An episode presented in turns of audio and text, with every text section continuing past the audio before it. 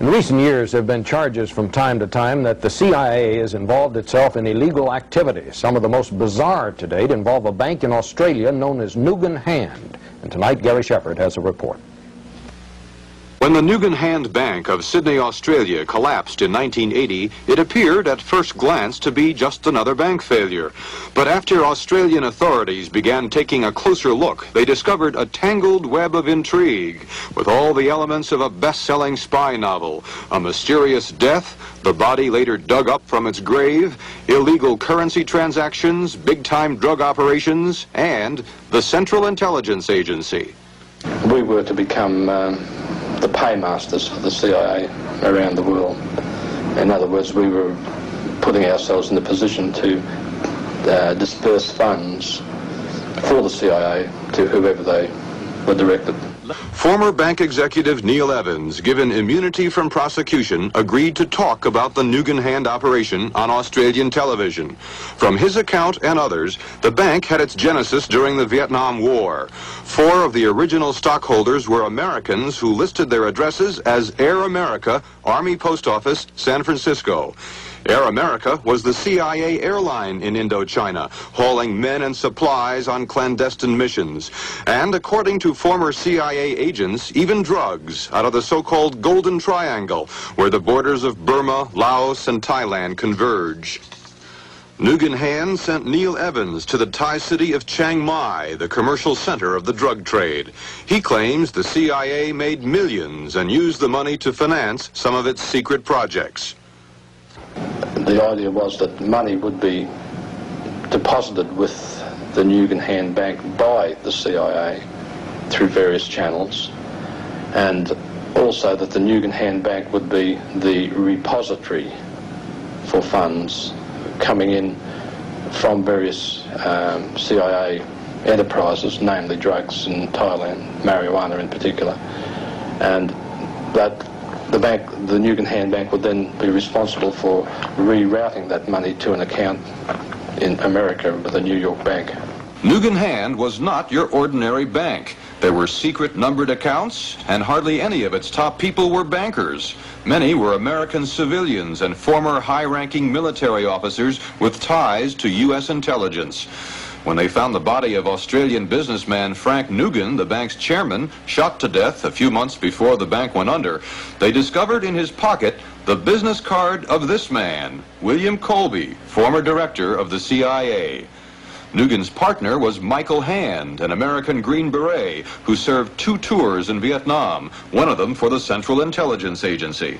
He disappeared a short while after the bank collapsed and is now believed to be dead.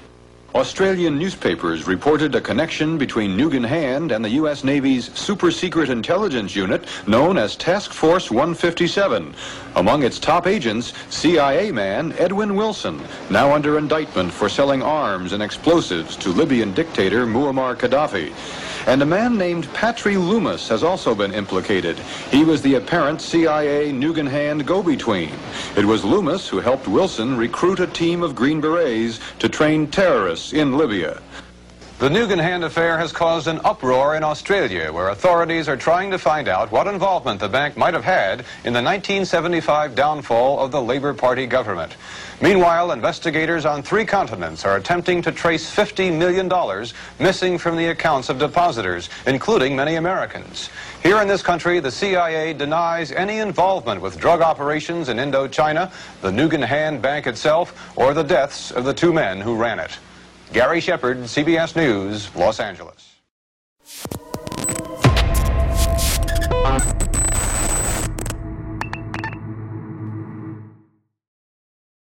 Amidst the chaos of the Watergate affair, Henry Kissinger appeared to be somewhat of an outsider, despite the fact that he joined the Nixon administration as an esteemed intellectual with deep ties to the Rockefeller dominated Eastern establishment. His advocacy for arms control, diffusing tensions with the Soviet Union, and establishing relations with China differentiated him from the tenacious, semi covert web of intelligence agents, lobbyists, influential figures, and businessmen who leaned towards the Taiwanese nationalist Chinese and increased support of the military industrial complex. Prior to Watergate, these lines seemed etched in stone, but as time wore on, the face off between liberal reformers and staunch conservatives intensified, causing the once rigid boundaries to waver and blur. Kissinger, in particular, seemed to experience a major geopolitical shift during this time, realigning his commitments to mirror those of the newly emerging power bloc. Towards the later years of the 1970s, he secured a position at the DC based think tank, the Center for Strategic and International Studies, CSIS. As pointed out by author Jerry Sanders, CSIS and its affiliate, the American Enterprise Institute, set themselves up in competition with bodies such as the Council on Foreign Relations and the Trilateral Commission. Spearheading the CSIS was Ray Cline, a former deputy director of the CIA and an experienced player involved with the China lobby. Cline was also a veteran of the OSS and had served in the China theater alongside the likes of Paul Helliwell, E. Howard Hunt, and John K. Singlaub. Additionally, Cline openly opposed the Nixon Kissinger policies of detente and the outreach to China. In order to align with these new allies and associates, Henry Kissinger shifted towards a more stringent stance on the ongoing arms reduction dialogues with the Soviet Union. During this time, a formidable network of new right activist groups, think tanks, advocacy bodies, and donors had rallied in opposition of detente and arms reduction. Instead, they demanded a surge in military spending and a more aggressive approach towards the Soviet Union. Many of these organizations were anchored in traditional powerhouses, such as the Heritage Foundation, where Robert Keith Gray held position, as well as the Committee on the Present Danger, the AFL CIO, and the American Security Council, which Yvonne Dilling and Ingrid Rogers refer to as the heart and soul of the military industrial complex. Emerging groups such as the Conservative Caucus, the Coalition for Peace Through Strength, and the Free Congress Foundation began to mark their presence as well, drawing financial support from philanthropic bodies such as the Scaife, Olin, and Cook Foundations. Other dynamic entities in this sphere included Reverend Moon's Unification Church, which was deeply interconnected with the China lobby and the Korean Central Intelligence Agency. Ray Cline and Alexander Haig were amongst the Unification Church's top U.S. allies. Another intriguing figure involved with the Unification Church was direct mail wizard Richard Viguerie, the orchestrator behind a substantial chunk of the church's promotional campaigns and a key player in many of its front organizations. Viguerie was a member of the Georgetown Club and collaborated with several groups during this period. He conducted operations on behalf of the Conservative Caucus and was involved in various anti disarmament campaigns that were led by organizations such as the Committee on the Present Danger. All of these activities were managed from Viguerie's headquarters located at 7777 Leesburg Pike, Falls Church, Virginia. Intriguingly, this location would come to play a pivotal role in the clandestine world of Ted Shackley, Edwin Wilson, and Thomas Clines. Despite the growing proponents of hawkish foreign relations during the 1970s, reform efforts within the intelligence community were underway.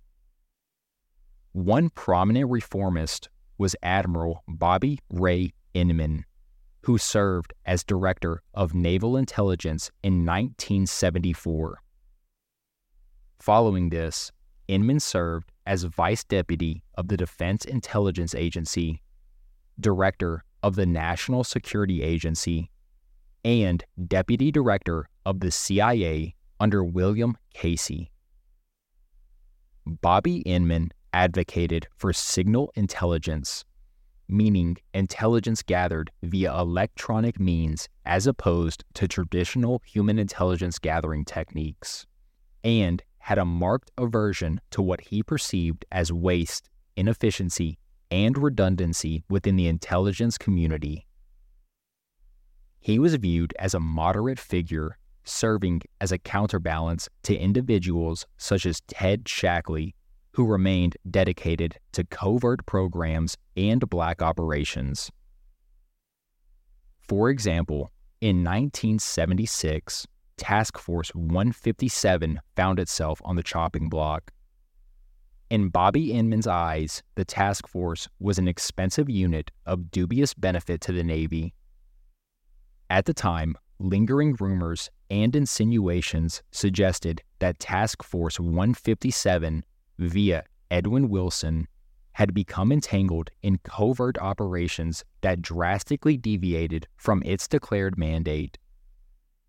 For instance, in 1975, Wilson initiated a series of peculiar business dealings with Bernie Houghton of Nugan Hand, a bank based in Australia that was predominantly managed by alleged former U.S. intelligence officials. Bernie Houghton had worked in Vietnam alongside many of Ted Shackley's key operators and was a known figure amongst the individuals surrounding Edwin Wilson. At the same time, Bernie Houghton and Wilson began associating the Nugan Hand Bank seemed to be facilitating arms sales to paramilitary groups in South Africa. The funds for the arms were organized through a network of banks, including Nugan Hand's Hong Kong subsidiary.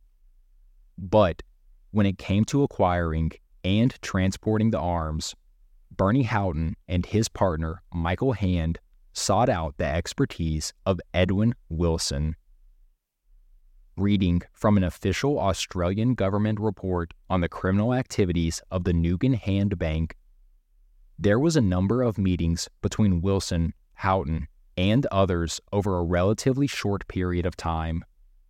Subsequently, under the cover of Task Force 157, Wilson placed an order for something like 10 million rounds of ammunition, 3,000 weapons, including machine guns, M1 carbines, and others. The shipment is believed to have left the U.S. from Boston. The end user certificate indicated that Wilson's Task Force 157 front company, World Marine, was the U.S. purchasing agent, while the middle company or buyer's agent was an Australian company but not Nugan Hand. The name given as the buyer was Portuguese and was a name that had been used previously and possibly after by World Marine in other unrelated covert operations. There was also speculations that Task Force 157 and Nugan Hand played a role in undermining the Australian government of Gough Whitlam. At the time, Whitlam was contemplating shutting down Pine Gap an American satellite monitoring station that was facilitating covert CIA operations. News of Whitlam's intentions quickly reached the CIA brass through Ted Shackley. According to Victor Marchetti, a senior CIA officer, Whitlam's threat to close Pine Gap caused apoplexy in the White House. Subsequently, a kind of Chile coup was set in motion. This event was the potential nail in the coffin for Bobby Ray Inman, who concluded that Task Force 157 was out of control. Edwin Wilson attempted to negotiate with Inman, suggesting that if Task Force 157 were dismantled, another, more effective organization should be established, presumably with Wilson securing the lucrative contracts to manage it. Ted Shackley also tried to intervene, proposing to Inman that dismantling the task force and dismissing Wilson would result in the loss of a major intelligence asset. Shackley must have been convincing because Inman told him that if he found Wilson so invaluable, he could reinstate him on the CIA payroll. However, the task force was ultimately disbanded. Edwin Wilson, by all appearances, was out of a job, and events were set in motion that would eventually lead to his public demise. In December 1975, just before Inman started the process of dismantling Task Force 157, Wilson crossed paths with a former CIA operative named Frank Terpil. At the time, Terpil headed a company named Intercontinental Technology, a subsidiary of Stanford Technology, whose owner was Albert Hakim, an Iranian businessman who functioned as a secret intermediary between Iran and Israel. Edwin Wilson was already acquainted with Albert Hakim, courtesy of an introduction by Richard Secord. Stanford Technology would later play a significant role in the Iran Contra affair. It was at this point that Frank Terpil propositioned Edwin Wilson with a business venture that revolved around sourcing weapons and sensitive technologies for the Libyan government of Muammar Gaddafi. Terpil had been conducting trade with Libya in collaboration with a Pennsylvania businessman named James McElroy. According to author Peter Maas, McElroy had been one of the first entrepreneurs to cash in on money flush OPEC oil nations in Africa and the Middle East. McElroy began supplying them with everything from Pampers to pistols. Gradually, Libya became one of his biggest customers, and from Pampers, it became more and more pistols. However, what the Libyans hoped to procure from Terpil and Wilson was heavier equipment, specifically C4 plastic explosives and a red eye missile.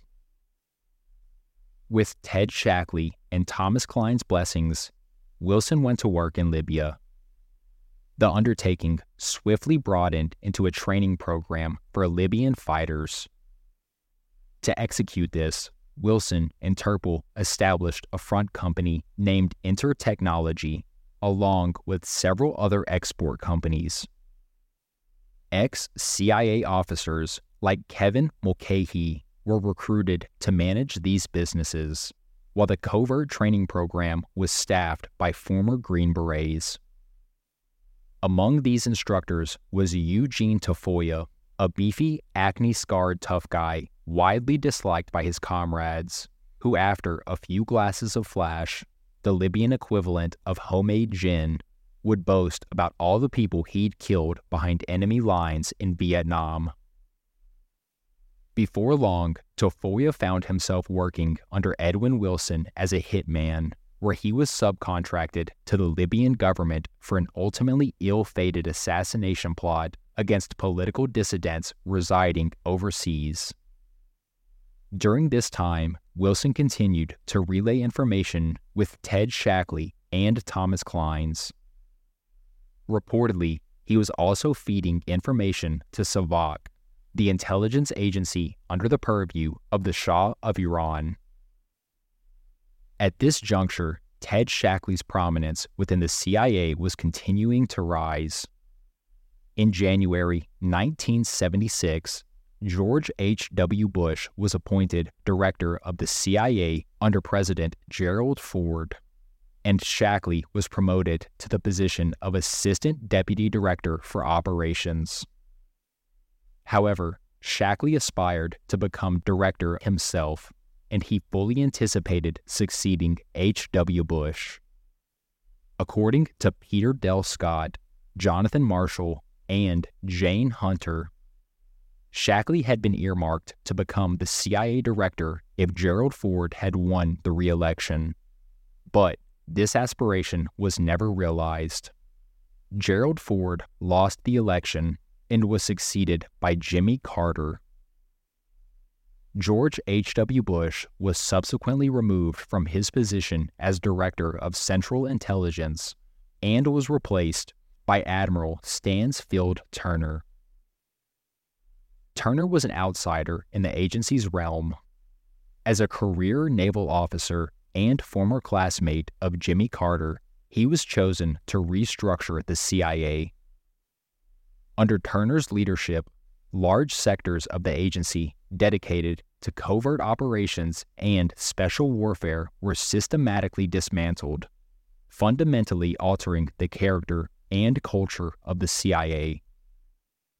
Shackley managed to survive these reform efforts for a brief time, compartmentalizing what was left of the Directorate of Operations in an attempt to keep it hidden from the vigilant eyes of Jimmy Carter and Stansfield Turner. However, in 1979, Shackley retired from the CIA, apparently to focus on a series of private business ventures. In reality, these ventures were part of a private intelligence network that he had been constructing for several years. The idea was that this private intelligence network would serve as a foundation for reversing Jimmy Carter's reform efforts once a more sympathetic president inevitably replaced him. Unsurprisingly, this private CIA found itself embroiled in a series of international affairs long before this could happen. Much of this network was financed with money supplied by Edwin Wilson. Reportedly, Wilson provided Thomas Clines with a loan to set up a company called International Research and Trade IRT, which served as a corporate shield for two other Clines owned companies, System Services International, SSI, and API Distributors. SSI, incorporated in Bermuda, was later characterized by Shackley as initially conceived to be a securities trading company. During his testimony at the Iran Contra hearings, he claimed that SSI conducted very minimal business. This was eventually proven to be false. Meanwhile, API Distributors was structured to act as a supplier for oil companies, one of its primary clients being Pemex, a Mexican state owned petroleum company. API had been registered as a Delaware corporation but was based out of Houston, Texas, where it shared office space with Edwin Wilson's Around World Shipping and Chartering. API also seemed to have a penchant for incorporating old veterans of the agency's clandestine operations. Rafael Quintero and Ricardo Chavez, both seasoned operatives who served under the aegis of J.M. Wave, were enlisted on the API payroll and sent to Mexico, allegedly to work on the Pemex project. When asked about his role in these companies, Shackley offered aloof responses. Regarding SSI, he claimed to have done some unspecified work.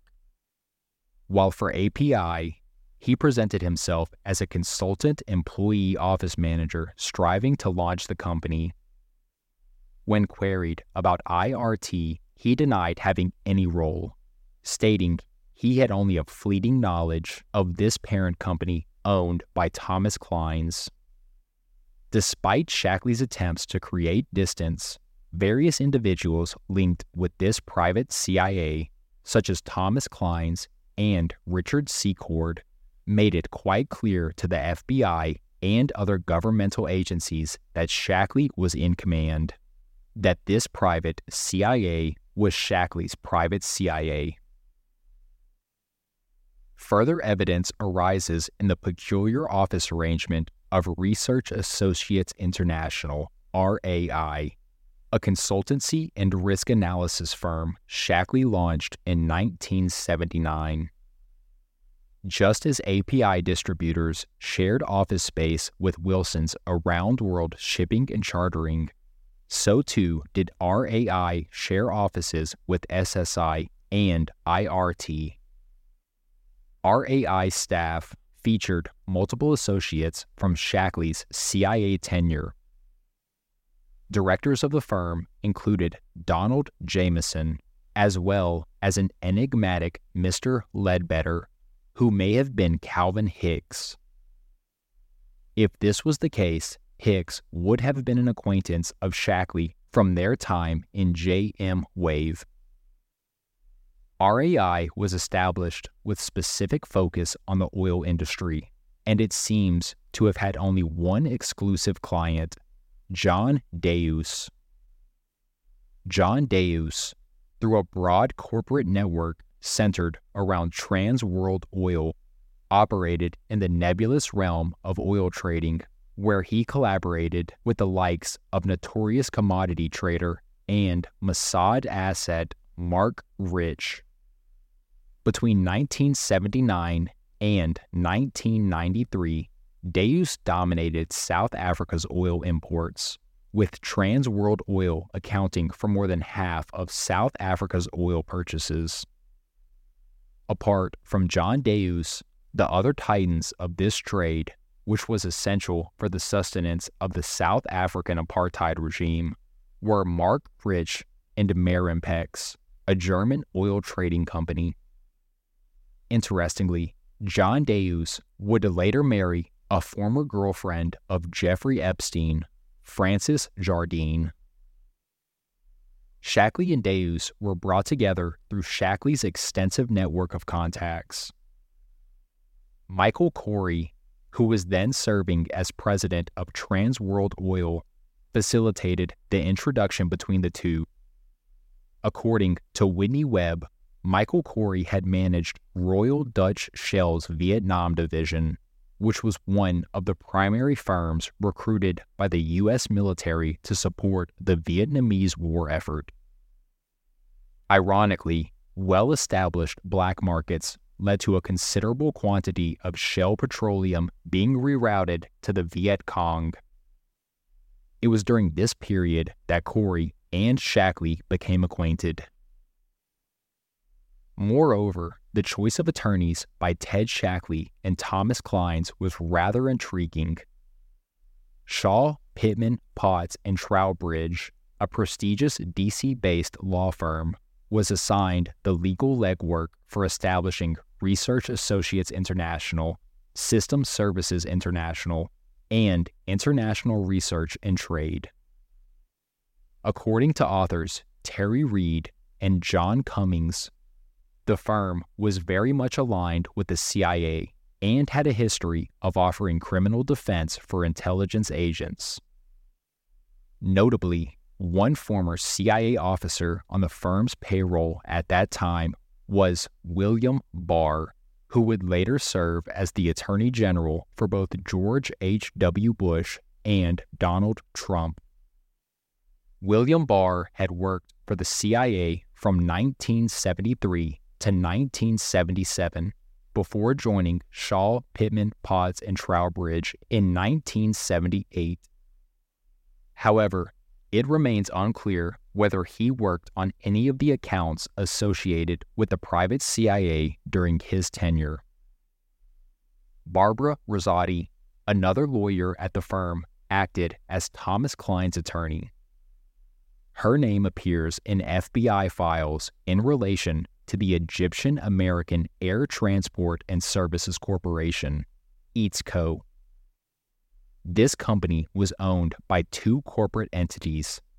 Tersam, a Virginia company launched by an Egyptian intelligence officer turned businessman, Hussein K. Salem, held a 51% stake, while the remaining 49% was held by Thomas Clines' SSI. Intriguingly, the headquarters of EATSCO was situated in a familiar location 7777 Leesburg Pike, a building that was also a nexus for the burgeoning New Right network of Richard Viguerie and his associates. Tightening these connections, Klein stated that Salem was operating out of the Ramada Inn located next to 7777 Leesburg Pike throughout this period, and that the hotel's bar had been a popular agency watering hole in the past. Following the Camp David Accords, EATSCO would act as an intermediary in arms deals between the Pentagon and the Egyptian government. From the outset, it was evident that this was not a typical arrangement, as most Pentagon related arms sales did not involve any commercial entities like EATSCO. This fact makes it somewhat unsurprising that EATSCO. was later implicated in a fraud scheme to overprice the Pentagon for shipment costs. Inside the Pentagon, Richard Secord, a future co conspirator in the Iran Contra affair, approved the inflated prices demanded by EATSCO. When Lawrence Barcella, the prosecutor for Edwin Wilson, began investigating EATSCO. in the early 1980s, he was visited by Michael Ledeen, another Shackley Kline associate and future Iran Contra co conspirator. According to the New York Times, Ledeen suggested to Lawrence Barcella that any alleged billing abuses might have been rerouted to fund a covert operation. This implicates that EATSCO. may have been diverting Pentagon money to finance the activities of the private CIA. Rumors do exist that EATSCO. was also covertly running arms to the Mujahideen in Afghanistan as well as other CIA backed fighters in Cold War hotspots. Edwin Wilson appears to have been involved with the activities of EATSCO. as well. Journalists have associated a series of significant loans to SSI made by Wilson with EATSCO. and handwritten notes by Eugene Tafoya, the former Green Beret employed by Wilson for covert operations, referred to the company. Additionally, Systems Engineering International Corporation, a security equipment supplier used by EATSCO., was owned and managed by Donald Lauer, the former manager of Wilson's sprawling Virginia farm. Astonishingly, Systems Engineering International, like all the other companies in this complex, drew on the legal resources of Shaw, Pittman Potts, and Trowbridge, and operated from an office located adjacent to Eats Co. and the other companies operating from 7777 Leesburg Pike. By the mid 1970s, Wilson had acquired control of another law firm specializing in the protection of heads of state, Joseph J. Cappucci Associates. The firm was founded by Air Force veteran Joseph J. Cappucci, who was no stranger to the world of intelligence. During World War II, Cappucci made his mark as an Army Air Corps counterintelligence officer and, post war, acted as a liaison between Air Force intelligence and the CIA before heading the Air Force Office of Special Investigations. The exact mechanics of Wilson's acquisition of Cappucci's firm remain unknown, and no solid paper trail exists to illustrate the interactions between the two men. However, what does stand undisputed is the eventual incorporation of the firm into the intricate web of the private CIA. This occurred when Edwin Wilson sold his stake in Cappucci's enterprise to Thomas Clines, Donald Lauer, and Neil Livingstone, the man briefly mentioned for his connections with Robert Keith Gray and the Pageboy scandal. Reportedly, the purchase of Wilson's shares was funded using U.S. government expropriation funds amassed when the Panamanian government usurped control of an airline that Livingstone and a collaborator had acquired. That airline was Air Panama. Between 1976 and 1979, Livingstone spent time in Panama, where he crossed paths with the infamous Mossad operative Michael Harari Harari's checkered career began with an early initiation into the Haganah. At the age of 13, he acted as a courier before advancing into their elite fighting corps, the Palmach. Following the birth of Israel, he joined the Israel Defense Force and was later recruited by Mossad. During the early 70s, Harari led covert units across Europe in hunting down members of Black September, the Palestinian group responsible for the Munich Olympics massacre. These teams were notorious for leaving a wake of collateral damage and dead civilians. Despite this troubling track record, Harari was promoted and assigned to oversee Mossad operations in Latin America. Over time, Panama gradually became the hub of Harari's activities. According to Neil Livingstone, Panama City had morphed into an intelligence hub, a sort of Latin American Beirut or Vienna. Harari developed a particularly close relationship with Manuel Noriega, who at the time was the head of Panama's intelligence network. Noriega maintained a convoluted web of intelligence and was simultaneously on the payrolls of the CIA and the Dirección General de Inteligencia, Cuba's intelligence directorate. In Livingstone's words, Noriega's relationship with the DGI became a valuable pipeline of information on Palestine Liberation Organization activities for Harari and his superiors back in Israel. By the 1980s, Harari had ostensibly detached himself from Mossad and was carving out a niche as an arms merchant and security expert for Manuel Noriega. Jose Castillo, a high ranking advisor to Noriega, in his testimony to the Senate Foreign Relations Committee's Subcommittee on Terrorism, Narcotics, and International Operations, which is more commonly referred to as the Kerry Committee, accused Harari of operating a network that was responsible for funneling guns and drugs across Latin America. Unbeknownst at the time, this same logistical network was laying the foundation for later Contra support initiatives. Importantly, Harari also maintained close communication with Duane Clarridge, the CIA officer overseeing these initial efforts. Neil Livingstone's involvement with the Joseph J. Cappucci Associates was among his first undertakings following his time in Panama. It was during this time that a deal was brokered with the Egyptian government under Anwar Sadat to train the presidential security forces. J.M. Wave familiar and CIA trained Cuban operative Felix Rodriguez was tapped to steer this operation. This initiative formed part of a broader network of arrangements being orchestrated by Edwin Wilson and Thomas Clines.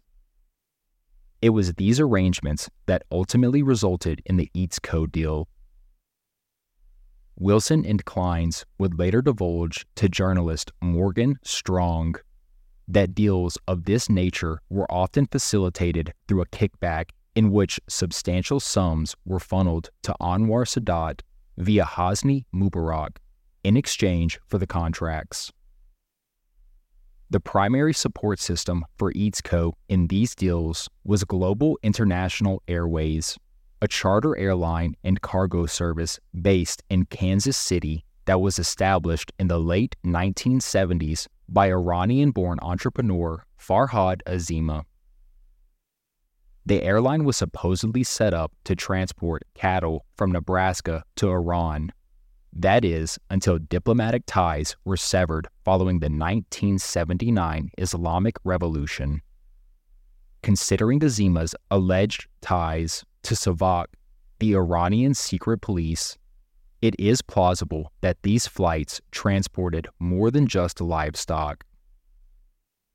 To kickstart Global International Airways, Azima secured a multi million dollar loan from the Commercial Credit Corporation the airline initially started with a single Boeing 707, but rapidly expanded to become one of the world's largest private air carriers, with 17 707s, two 727s, and one 747.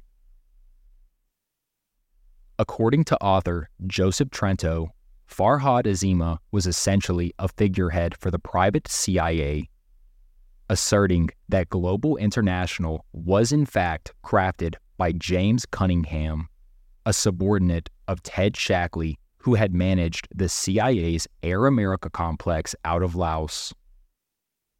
While this claim remains unverified, there are inklings of this network's involvement in Global International's inception. While not compelling, one of Azima's pilots had previously been employed by Air America. However, another, more substantive link was the source of Azima's loan, the Commercial Credit Corporation, a finance and lending subsidiary of the Control Data Corporation.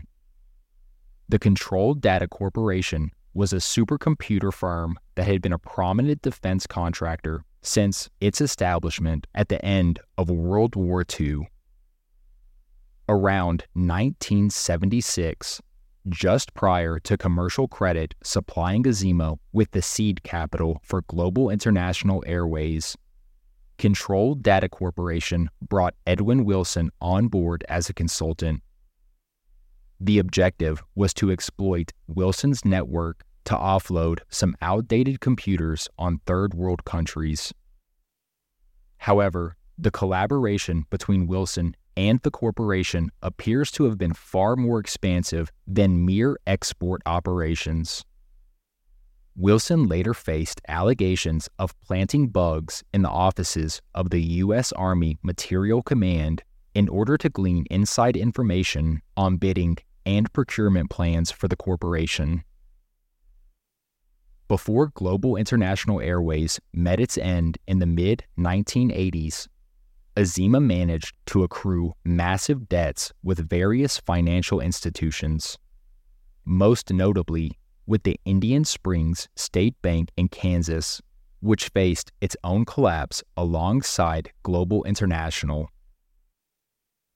Intriguingly, Azima had been appointed as a director at Indian Springs State Bank, while the bank's vice president, Anthony Russo, served as a financial consultant for Global International Airways. Anthony Russo had been a high profile criminal attorney in Kansas City and was infamous for representing members of the Civella crime family. In the aftermath of the bank's insolvency, investigations revealed that Russo had involved Civella crime interest with Indian Springs State Bank. The crime family's accounts according to a state banking examiner, were chronically overdrawn. Additionally, Indian Springs bankrolled large loans to the Dunes Hotel and Casino in Las Vegas, which at the time was under the reign of Morris Schenker. Morris Schenker had served as Jimmy Hoffa's attorney and was deeply entangled in the corruption surrounding the Teamsters Pension Fund. Schenker personally vouched for the loan from Indian Springs to the Dunes, while Azima acted as its sponsor. Global International Airways had a contract with some Las Vegas hotel casinos to charter junkets and seems to hold a central position in these business transactions.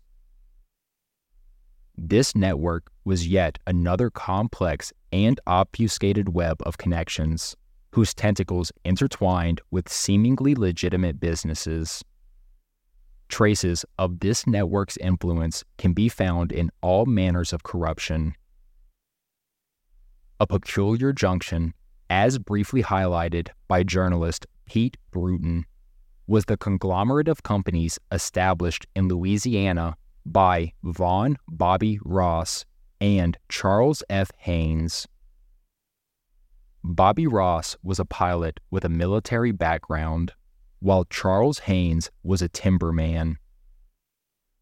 In 1979, the pair formed Commercial Helicopters, which amassed a sizable fleet of 34 aircraft within a span of three years. The main operation of commercial helicopters involved ferrying personnel to and from the numerous oil rigs scattered across the Gulf of Mexico. However, there are indications suggesting a more sinister facet to the company. For instance, Haynes and Ross leased helicopters from the Flying Tiger Line, a company tightly intertwined with the China lobby and associated figures such as Anna Chennault and Robert Keith Gray. Additionally, Brewton mentions that commercial helicopters provided parts and services to a helicopter company in Guatemala named Helicópteros de Guatemala. Helicópteros de Guatemala was steered by Carl Jenkins, a veteran of the CIA's anti Castro operations. From bases in Florida, Mexico, and the Caribbean, Jenkins served as case officer for several notable Cuban exiles, both of whom were intimately involved in the circles around Ted Shackley, Thomas Clines, and Edwin Wilson.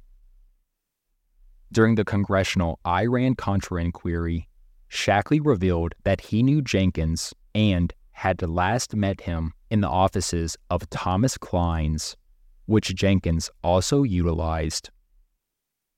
Considering the location and the time period, it is plausible that these were the offices of API Distributor in Houston, Texas, which also shared space with Edwin Wilson's Around World Shipping and Chartering. Gene Wheaton, a close associate of Carl Jenkins and an early whistleblower in the Iran Contra affair, mentioned to Pete Brewton that he had been introduced to Jenkins by the crowd around Edwin Wilson. According to Bobby Ross's 2018 obituary, he served a tour in Vietnam from 1969 to 1970 as a pilot in the 57th Assault Helicopter Company. Notably, during the same year, the 57th was tasked with providing support to the Military Assistance Command, Vietnam Studies, and Observation Group in their mission to send reconnaissance teams into Laos and Cambodia to locate and interdict North Vietnamese Army infiltration routes and their sources of supply. This implies that Ross was in close proximity to the covert war being waged in Laos, the CIA component of which was managed by Ted Shackley and his associates. Gene Wheaton's assertions regarding the business dealings of Ross and Haynes included the claim that commercial helicopters had purchased API distributors. Bobby Ross denied this to Pete Brewton, yet, oddly enough, Charles Haynes had established a company known as API Oil Tools and Supply. Like commercial helicopters, this company was registered in Louisiana, but the majority of its business operated out of Houston, Texas. Essential funding for commercial helicopters and API oil tools and supply was provided by Herman Beebe, the financial mastermind behind a sprawling network of banks and savings and loans across Louisiana, Texas, and other neighboring states. Beebe later implicated in the dramatic collapse of numerous savings and loans in the 1980s, had long standing connections to the criminal underworld, some of which extended to the pinnacle of major American mafia families.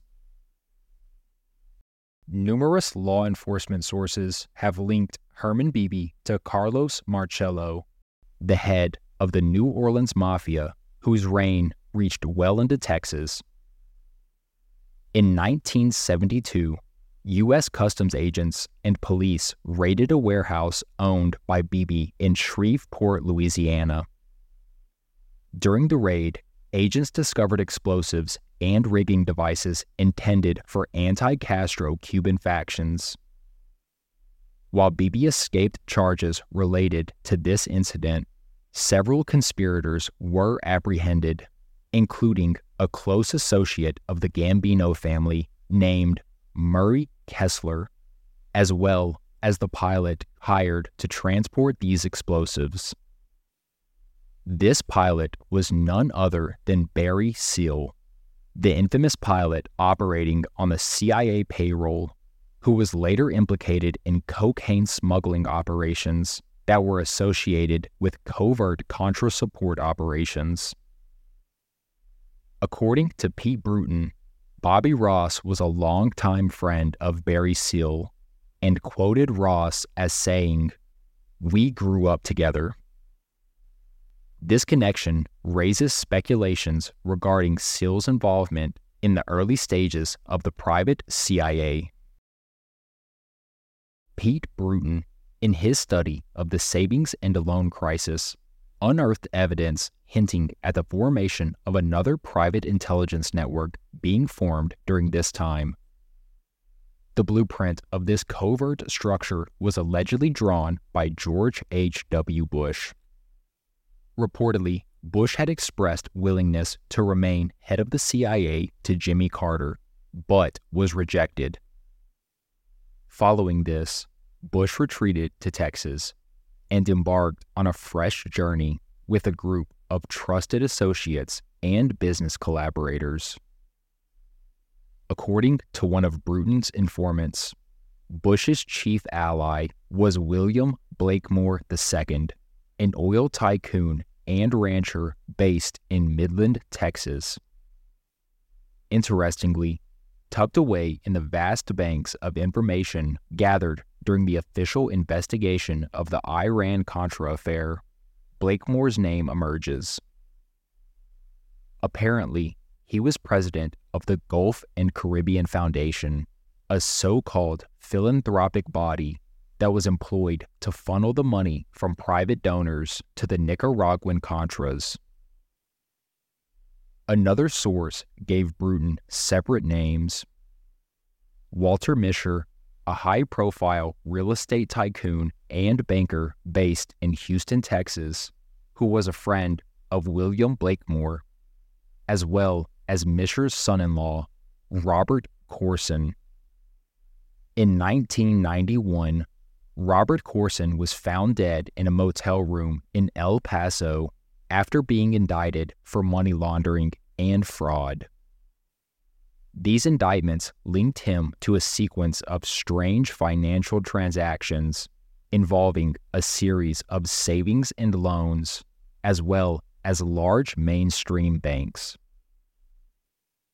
A notable figure amongst Brewton's sources was Richard Brenneke, a notorious CIA adjacent arms dealer and money launderer who later turned whistleblower for Iran Contra and the October Surprise. Brewton cites Brenneke, stating Robert Corson worked with him in laundering money for the CIA. Intriguingly, Brenneke's money laundering operations reportedly attracted the keen interest of Israeli intelligence. As per authors Gordon Thomas and Martin Dillon, Israeli intelligence studied his techniques with the help of the PROMIS software. PROMIS and Robert Maxwell maintained intimate ties that will be discussed later in the series. Pete Brewton also highlights the possibility of Corson's involvement with Israeli intelligence. He writes, a Texas law enforcement official who has worked with intelligence agencies confirmed Corson's work for the CIA. This officer stated that Corson also did work for the Israelis, but may not have known it because there were several layers of cutouts between Corson and the Israelis. Given these potential links to American and Israeli intelligence, it may be significant to note that direct connections existed between Walter Mischer and Texas Senator John Tower, a member of the Georgetown Club who was mentioned in the previous chapter due to his association with Tong Sun Park and Robert Maxwell. Mischer's association with Tower was facilitated by his role as a sort of political puppeteer. According to media reports, Mischer possessed an unparalleled ability to amass funds for political candidates and leveraged this skill in favor of both Democrats and Republicans.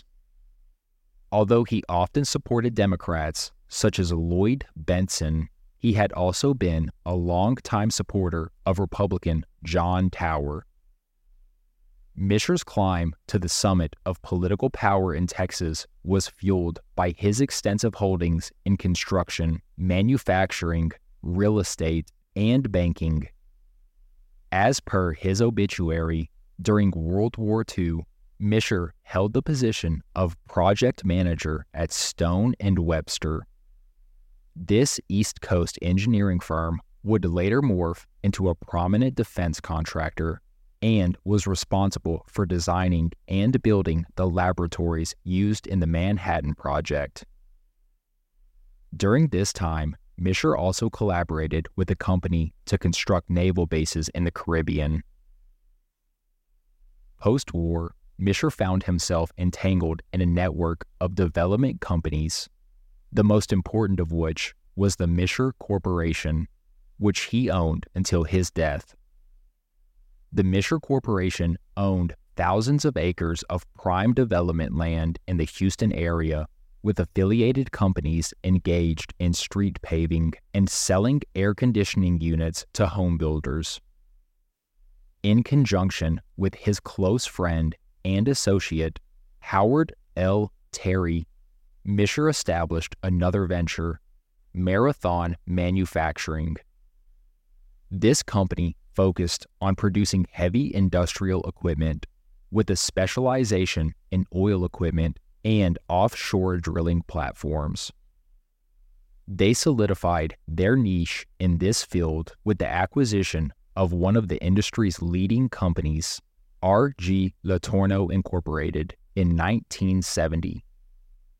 Intriguingly, Letourneau's first offshore oil platform had been constructed for Zapata Petroleum, the CIA linked oil company that was founded by George H.W. Bush. In 1979, Marathon Manufacturing was acquired by Penn Central. This transaction left Mischer and Terry with a substantial stake in Penn stock, which they liquidated in 1986 for $106 million. However, the most significant node in the Mischer conglomerate was Allied Bancshares, an expansive holding company that owned a multitude of banks throughout Texas. Allied's board was stocked with individuals from Mischer's close knit circle, offering a glimpse into his widespread old boys network. It is possible that this same network was utilized by George H.W. Bush following his ousting as CIA director. Among Allied's board members were Howard Terry and Gerald Smith, who some considered Mischer's right hand man. Gerald Smith's own banking interests extended into Louisiana and contained connections to organized crime and intelligence. Smith co owned a bank with Herman Beebe, the savings and loan fraudster and mob insider.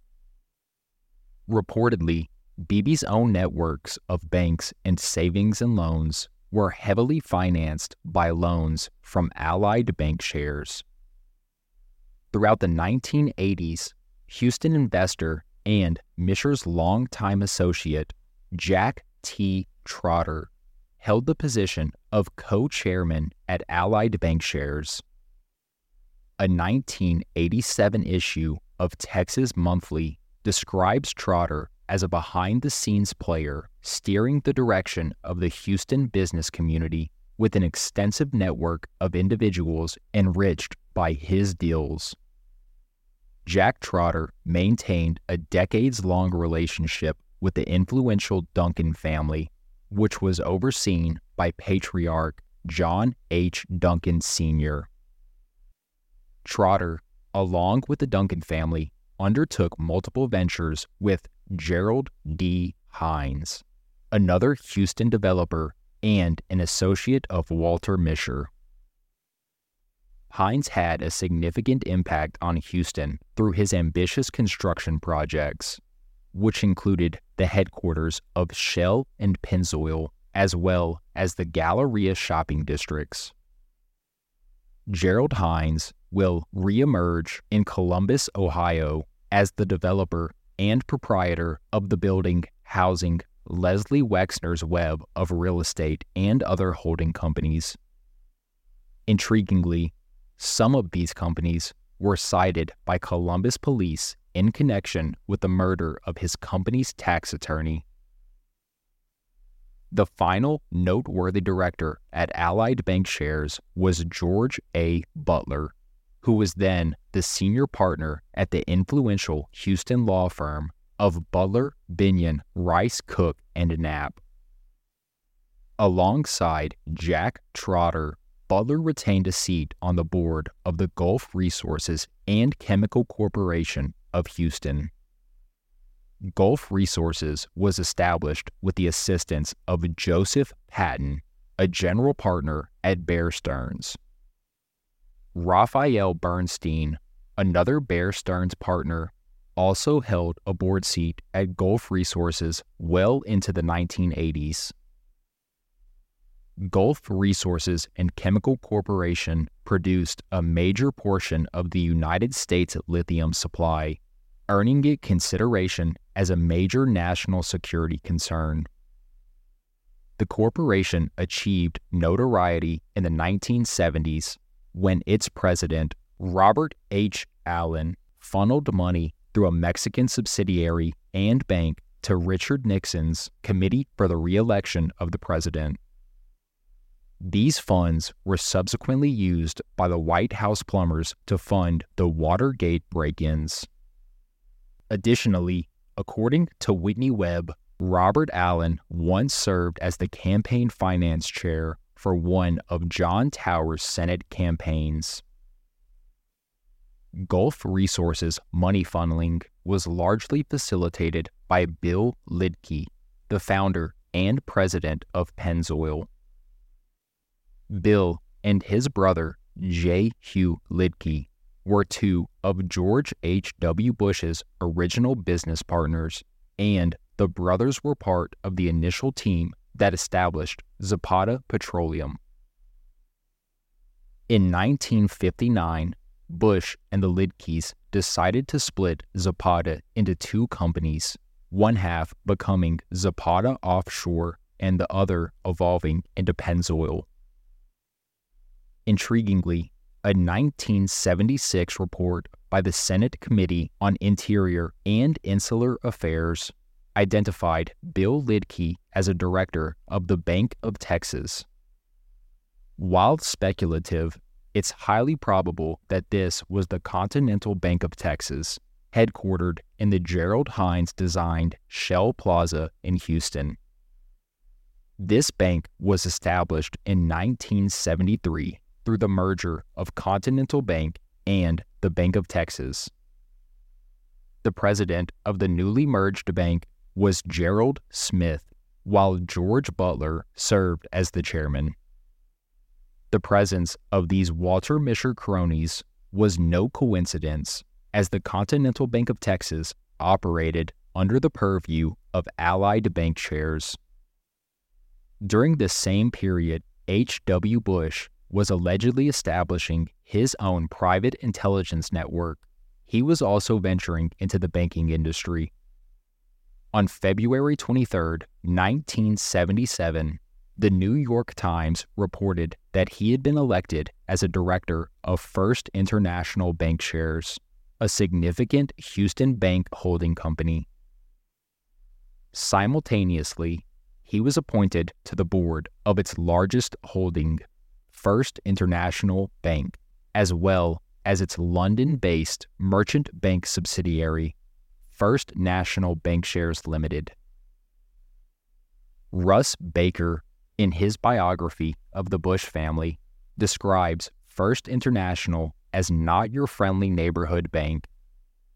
Rather, it was a Texas powerhouse whose principles reached well beyond banking into the netherworld of intelligence and intrigue.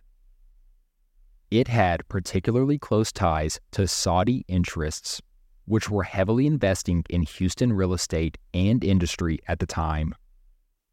This was a result of Texas oil interests gaining traction in the Middle East and the Gulf states.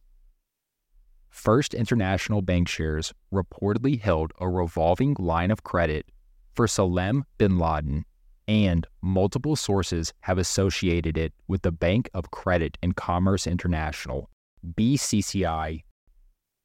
Another intriguing figure, Joe L. Albritton, the long standing chairman of Washington, D.C.'s Riggs Bank, also served as director of First International. According to the Wall Street Journal, Riggs Bank maintained a long standing relationship with the Central Intelligence Agency and held accounts for several notorious figures. One such figure being Prince Bandar bin Sultan, the Saudi ambassador to the United States from 1983 to 2005, who later appeared in Jeffrey Epstein's contact book. In 2005, Riggs Bank pleaded guilty to money laundering charges following an extensive Justice Department investigation into the bank's activities. Alongside H.W. Bush and Joe Albritton, on the board of First International Bank was John Murchison of the wealthy Murchison oil family. John Murchison was a lesser known than his relatives Clint Murchison Sr. and Jr., but his oil and gas holdings and other business ventures were no less prolific. In 1982, John's son John Murchison Jr. was appointed to the board of Gulf Resources and Chemical Corporation. This appointment came after the company was acquired by a shady British businessman turned tax exile in Switzerland, Alan Clore. First International also appears to have had strong connections with Ling Temco Vought, LTV, a major Dallas based defense contractor that supplied the U.S. military with various products, including light attack aircraft during the Vietnam War. John Murchison was listed among the directors of LTV, along with independent oil man Edwin L. Cox, who also sat on the board of First International. In 1970, LTV's board was overseen by prominent Texas businessman Robert H. Stewart III. Two years later, Stewart would organize First International as a holding company for First National Bank and sat as the institution's long serving chairman. Much like Walter Mischer, Robert Stewart was incredibly connected within political and business circles. When he took over the LTV board in 1970, the New York Times noted that Senator John Tower was a very good friend of his. The article also quoted Stewart as saying, I've always been on the conservative side of politics. Some people refer to me as being a little to the right of Louis XIV. Robert Stewart held positions on the boards of numerous major corporations, including a long term directorship at Pepsi from 1965 through at least 1995. During the 1960s and 1970s, he was affiliated with Braniff Airways, which was a subsidiary of LTV for a time.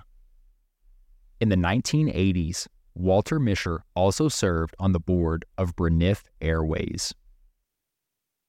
One more crucial corporate connection for Robert Stewart was his role at ARCO, formerly known as Atlantic Richfield, in the 1980s. ARCO was the petroleum company of Robert O. Anderson, a close associate of the Rockefeller family who spent time at the Council on Foreign Relations at the same time as George H.W. Bush.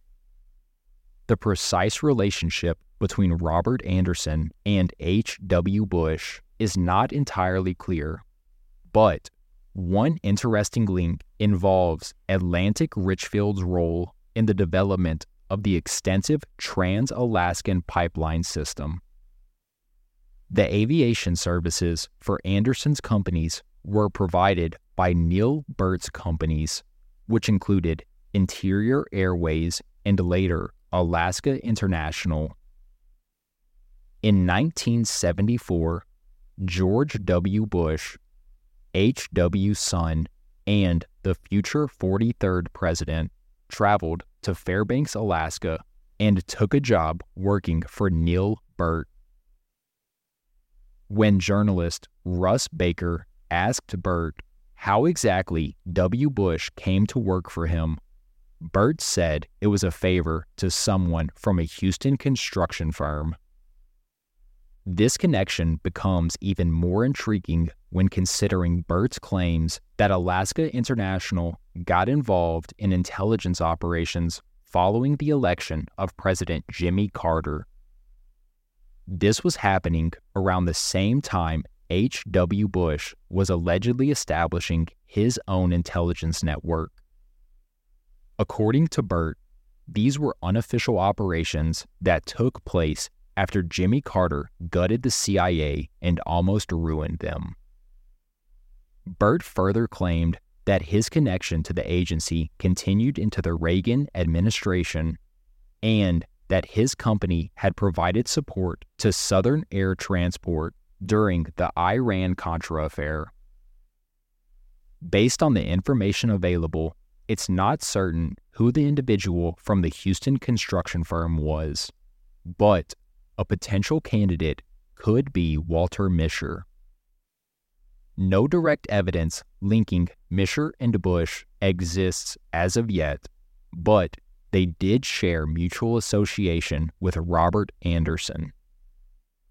In the early 1950s, Mischer began acquiring land near Lajitas, a small town in West Texas close to the U.S. Mexico border.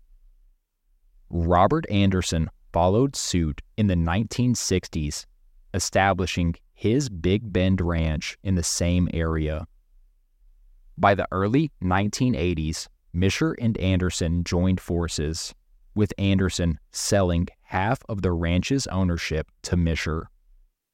The two had plans to syndicate the land and sell shares to selected colleagues in the Texas establishment. During this period, Anderson also maintained a business relationship with Tiny Rowland, a member of the Claremont Club who was tied to American and Israeli intelligence services and played a somewhat ambiguous role in the Iran Contra affair. Anderson had been introduced to Rowland by Daniel K. Ludwig, a shadowy billionaire and tanker magnate. In 1983, Anderson sold his ownership of the British newspaper, The Observer, to Tiny Rowland. A few years later, Robert Anderson left Arco to focus on his private company, Hondo Oil and Gas.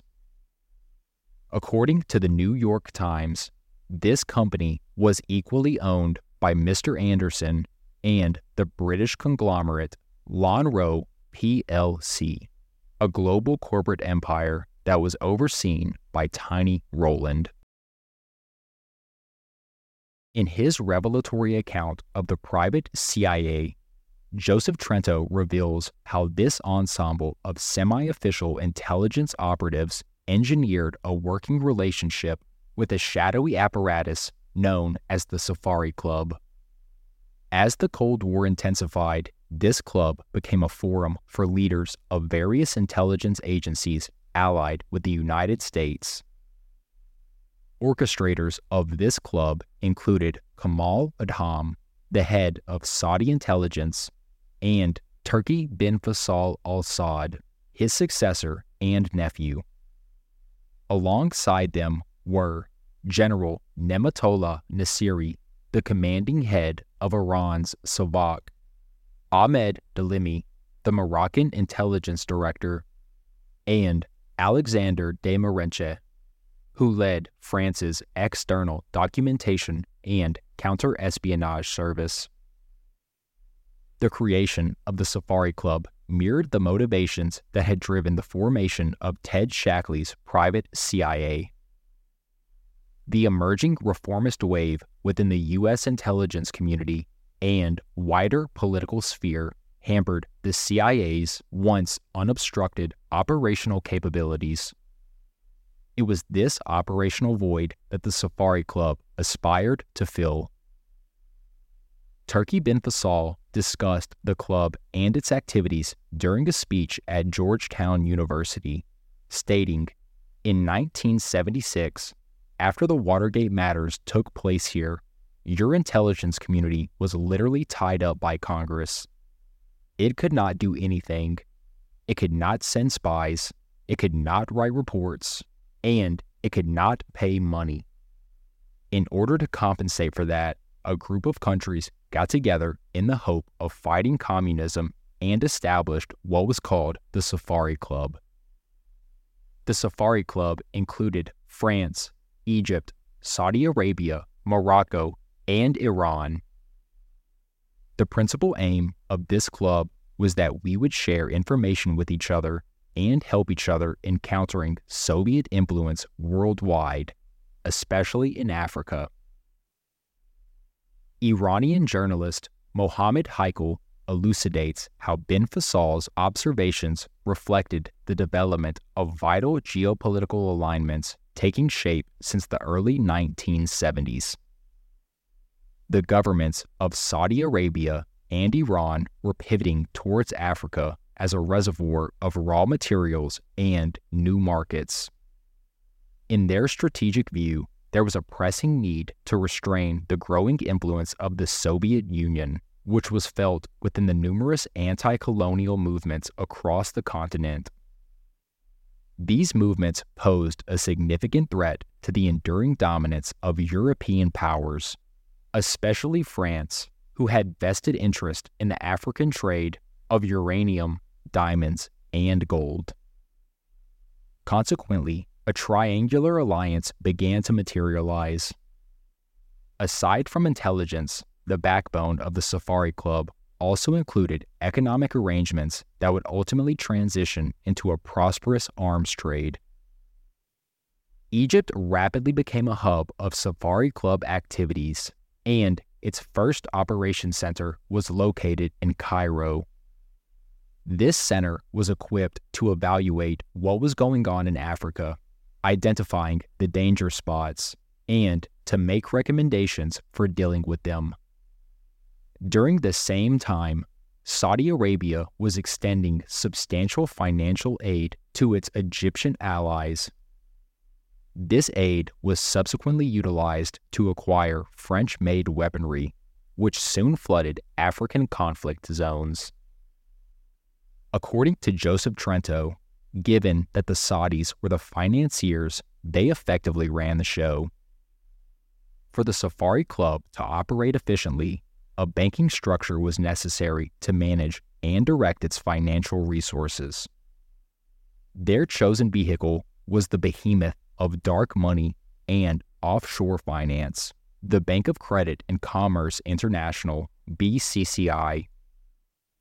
While BCCI was ostensibly a Pakistani merchant bank, it also had the backing of the Saudi Intelligence Directorate, which was inextricably linked with the country's ruling elite. Likewise, BCCI sustained branches across Europe and the Middle East. In Cairo, a pivotal city for the Safari Club, the Egyptian branch of the Arab International Bank functioned as a BCCI affiliate. The Arab International Bank would later emerge as a potentially significant footnote in the history of the U.S. savings and loan crisis. This was due to Mario Renda, who served as the bank's treasurer. Renda gained infamy for channeling money from Teamsters Union locals in New York City into numerous thrifts nationwide, many of which were deeply tied to organized crime and would ultimately collapse.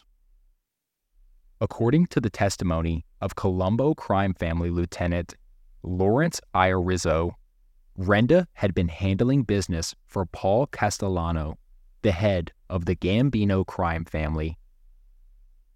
Prior to this, Mario Renda developed a business partnership with a familiar character in the world of BCCI, arms deals, and covert intelligence networks. Adnan Khashoggi. The Safari Club owed much to Khashoggi. The group's moniker originated from its initial meeting spot, the Mount Kenya Safari Club in Nanyuki, Kenya. Once a favored hangout for past generations of Hollywood, the international jet set, and a well heeled crew of globe trotting American mobsters, the hotel and its encompassing acres were acquired by the arms dealer for a modest $900,000 in the mid 1970s. Khashoggi's inaugural actions included enhancing the location's exclusivity. Press reports at the time hinted at his intentions to shutter the resort and use it all for himself. This wasn't entirely accurate.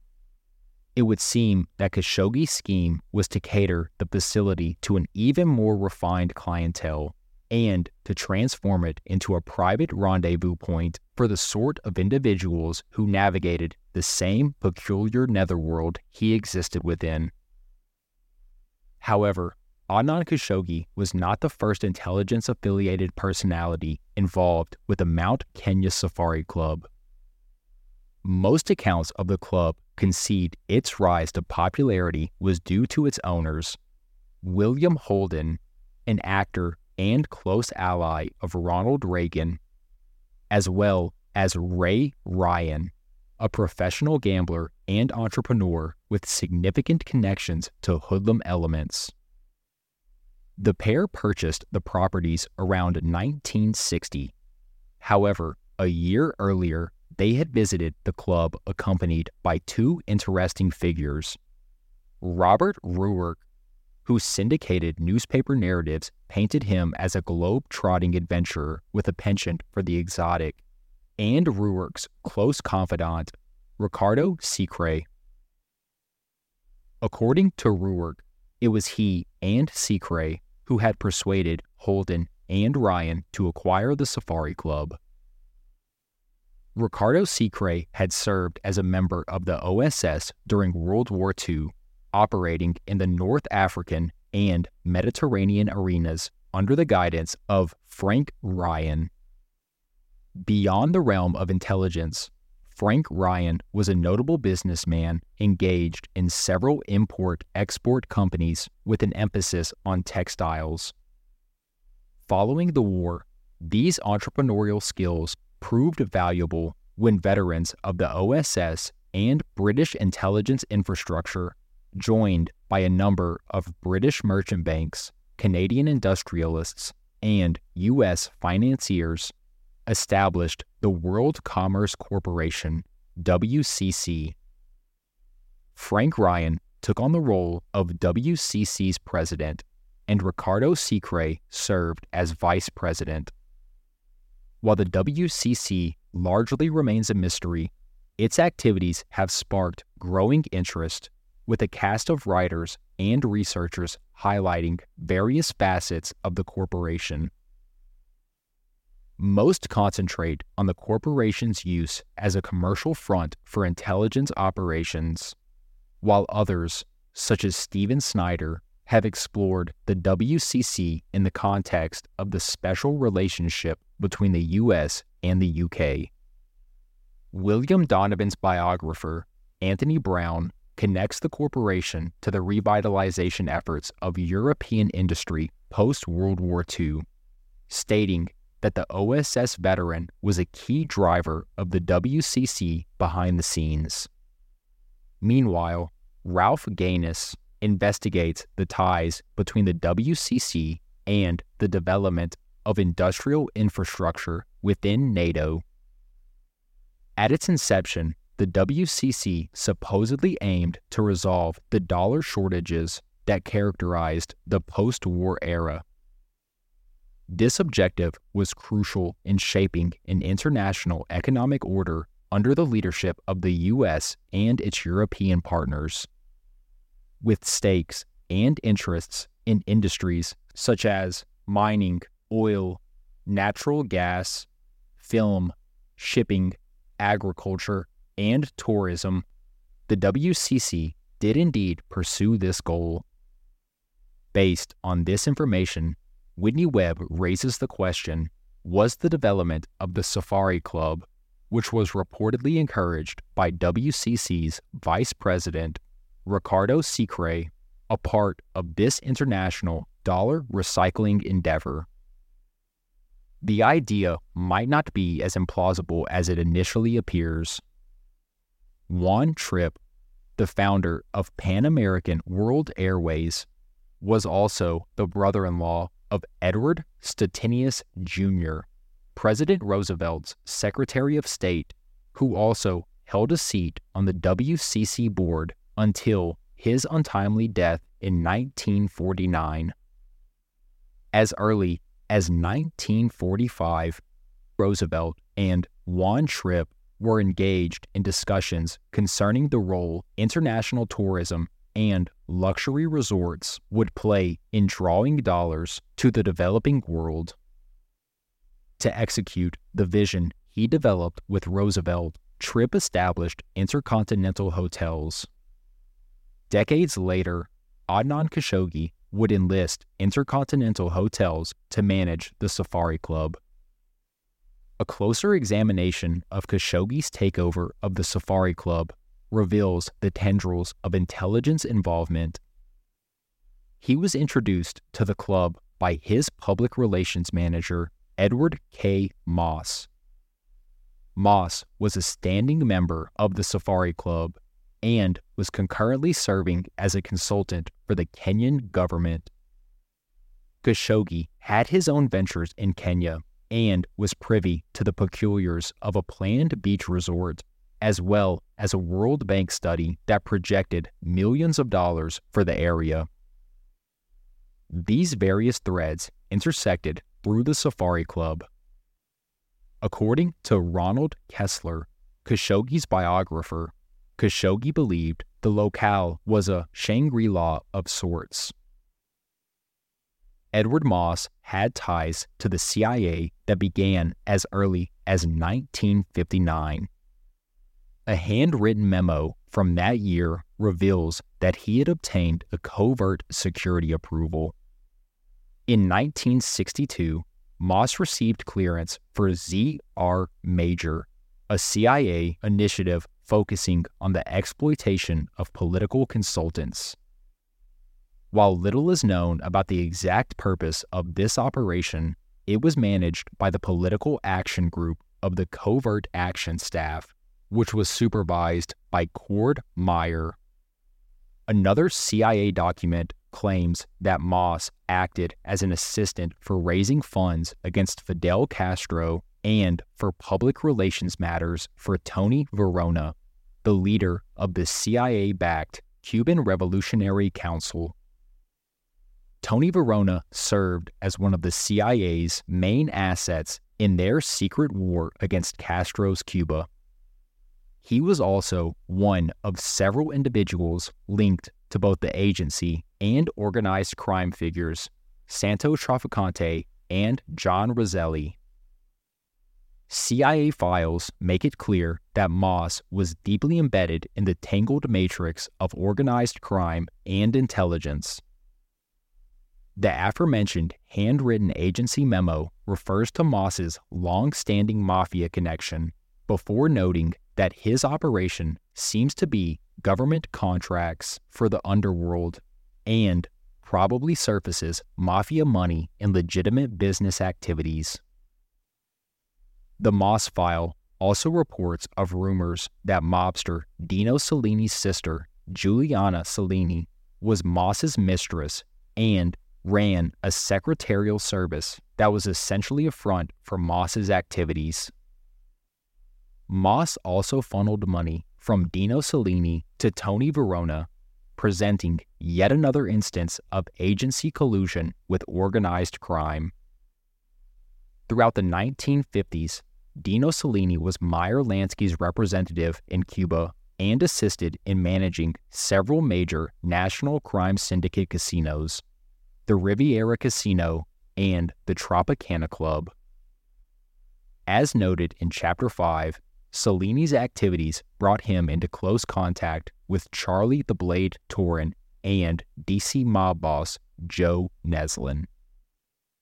Peter Dale Scott suggests that this interconnection hints at human trafficking and the utilization of sex as a tool for political influence.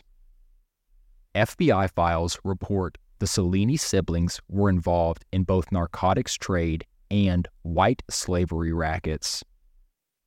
Scott further proposes that this FBI report suggests an important shared interest between Moss and Khashoggi sexual corruption. Incredibly, the source of the information linking Moss to organized crime was none other than Edwin Wilson. According to a CIA internal memo drafted in 1973, Wilson stated that he had met Moss in 1966 through Washington representative of the Transport Workers Union, Frank O'Connell. The memorandum also suggests that one of Wilson's business associates, Richard S. Cobb, was also having business contacts with Moss.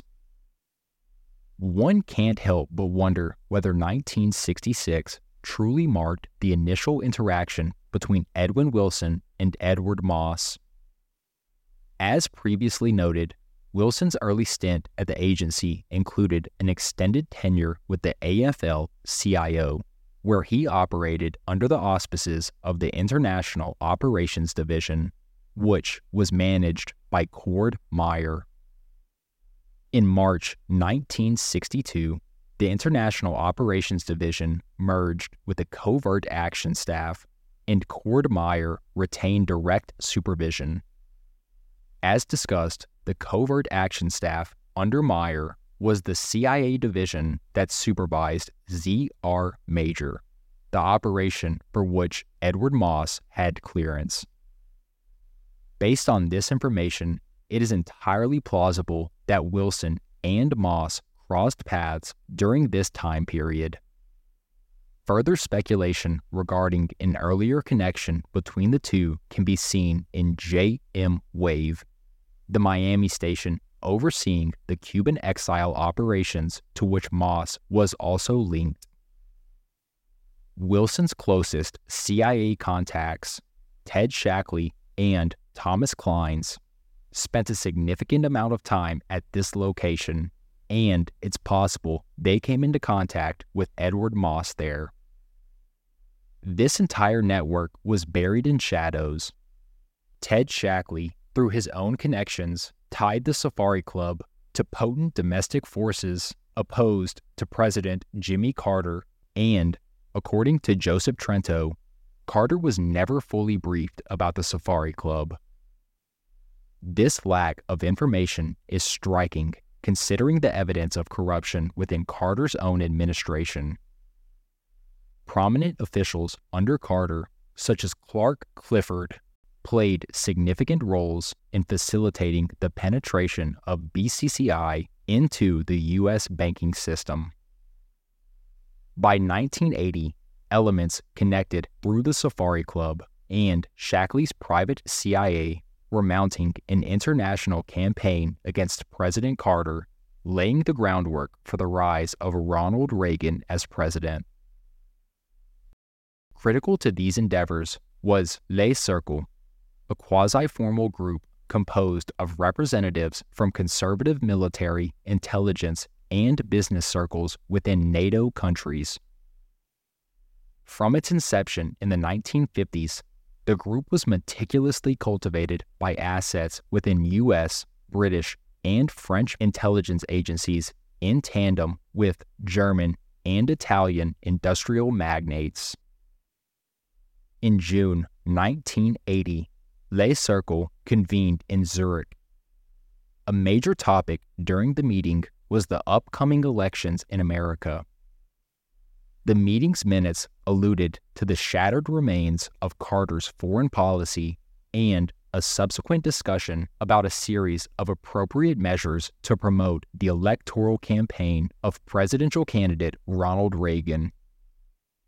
Among those in attendance was Donald Jameson, an old CIA hand who retired from the agency to take a job at Tetra Tech a contractor with significant interest in the Middle East.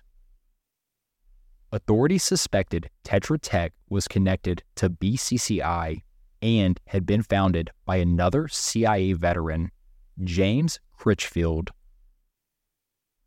Donald Jameson and James Critchfield were both close to Ted Shackley and were also associated with Research Associates International a key node in the private CIA. Several days after this meeting, another member of Le Cercle, Brian Crozier, who coincidentally worked under Cord Meyer in the covert action staff, had a personal meeting with Ronald Reagan in Los Angeles. Shortly after, Safari Club member and chief of French intelligence, Alexander de Marenches met with Reagan's new campaign manager, William Casey, in Paris. According to David Teacher's in depth study of Le Cercle, these meetings happened roughly a month before the alleged October surprise meetings in Madrid, where it is suggested that representatives from Reagan's campaign conspired with Iran to delay the release of hostages until after the 1980 election. Supposedly, this was done in an attempt to sway the outcome of the election. William Casey hawkishly led the Central Intelligence Agency and left a legacy mired in controversy.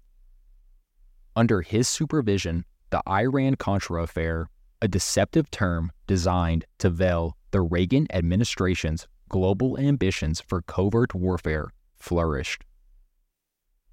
At the time of his death in May 1987, the scandal was on full display, and his colleagues, subordinates, and representatives were summoned to testify. Casey's early education began under the Jesuits at Fordham University in New York City. This sparked a lifelong distaste for any hints of socialism and also a profound admiration for the Knights of Malta, a group he belonged to. According to Leo Cherne, who later headed the CIA funded International Rescue Committee, Bill, from the beginning, was to the right of Attila the Hun. He was a quintessential Cold Warrior as early as the 1930s.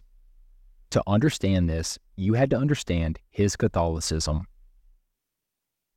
Leo Cherne and William Casey first crossed paths at the Research Institute of America, a collective venture centered on economic analysis and publishing. While the Research Institute of America aimed for nonpartisanship, Casey held deep personal opposition towards FDR's New Deal. In his eyes, the policies reeked of socialism and constricted the free functioning of the private sector. Casey's political leanings and analytical skills opened doors amongst New York's political circles, and he eventually landed a consultancy role at the Board of Economic Warfare in September 1942. This board was one of the many intricate wartime agencies established to navigate the logistical challenges presented by a worldwide war effort. Casey found the position dull and soon joined the Navy, where he was assigned to the Office of Naval Procurement, virtually conducting the same tasks he had at the Board of Economic Warfare. It was around this time that whispers of the Office of Strategic Service, under the direction of William Donovan, reached his ears. As luck would have it, Jerry Doran, a former law partner of Casey's, was associated with Donovan's law firm. Doran arranged a sit down with Otto Doering, Donovan's right hand man at the OSS and a senior partner at Donovan's law firm. Soon after this meeting, Casey found himself in London, the hub of all OSS operations in Europe, which was overseen by David Bruce. Much has been discussed regarding the intimate ties between the OSS and the unofficial American aristocracy, comprised of influential families such as the Mellons, Harrimans, DuPonts, and Morgans.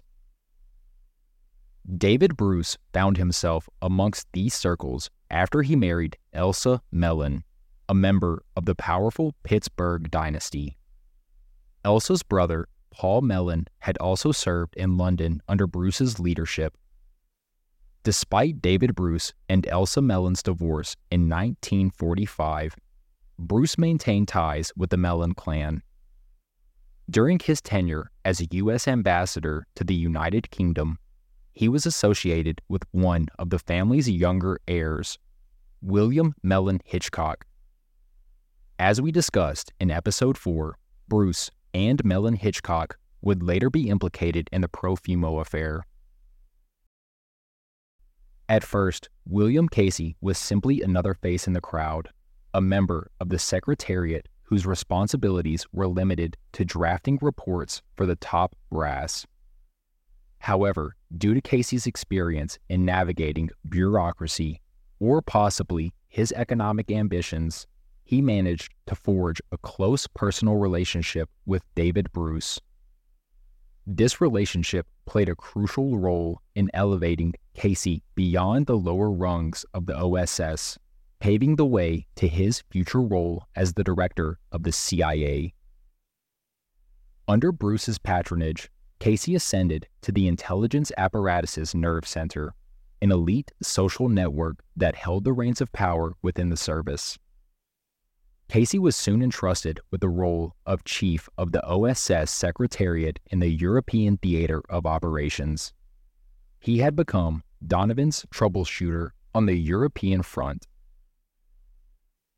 Another individual deeply embedded in OSS operations at the London station was J. Russell Forgan, who would later take over Bruce's post. Russell Forgan held from the high finance circles of Chicago. His father, David Forgan, and his uncle, James Forgan, held presidencies at the First National Bank of Chicago. This bank boasted a wide array of investors, including the Morgan and Harriman families, as well as James Stillman, a close confidant of the Rockefeller dynasty. James Forgan had also served on the first board of the Federal Reserve. Russell Forgan followed his familial legacy and immersed himself in the Chicago banking world. In the mid 1940s, as World War II was drawing to a close, Russell Forgan and William Casey found themselves assigned to a radically different line of duty. As Casey biographer Joseph Persico notes General Donovan summoned his senior staff and told them that this war had forever ended the isolation of the United States. He directed an OSS Colonel, J. Russell Forgan, to head up a committee, as he put it, to study the need for our country to establish on a permanent basis, as an integral part of the military, a strategic intelligence agency Bill Casey was to serve as the committee's secretary. The assignment was to bring Casey in at the creation of what would ultimately metamorph into the Central Intelligence Agency. As he would tell his staff at Langley 37 years later, I was there in the beginning. Nobody saw me, but I was there. Post war, Casey remained entrenched in the realms of intelligence, military, and defense.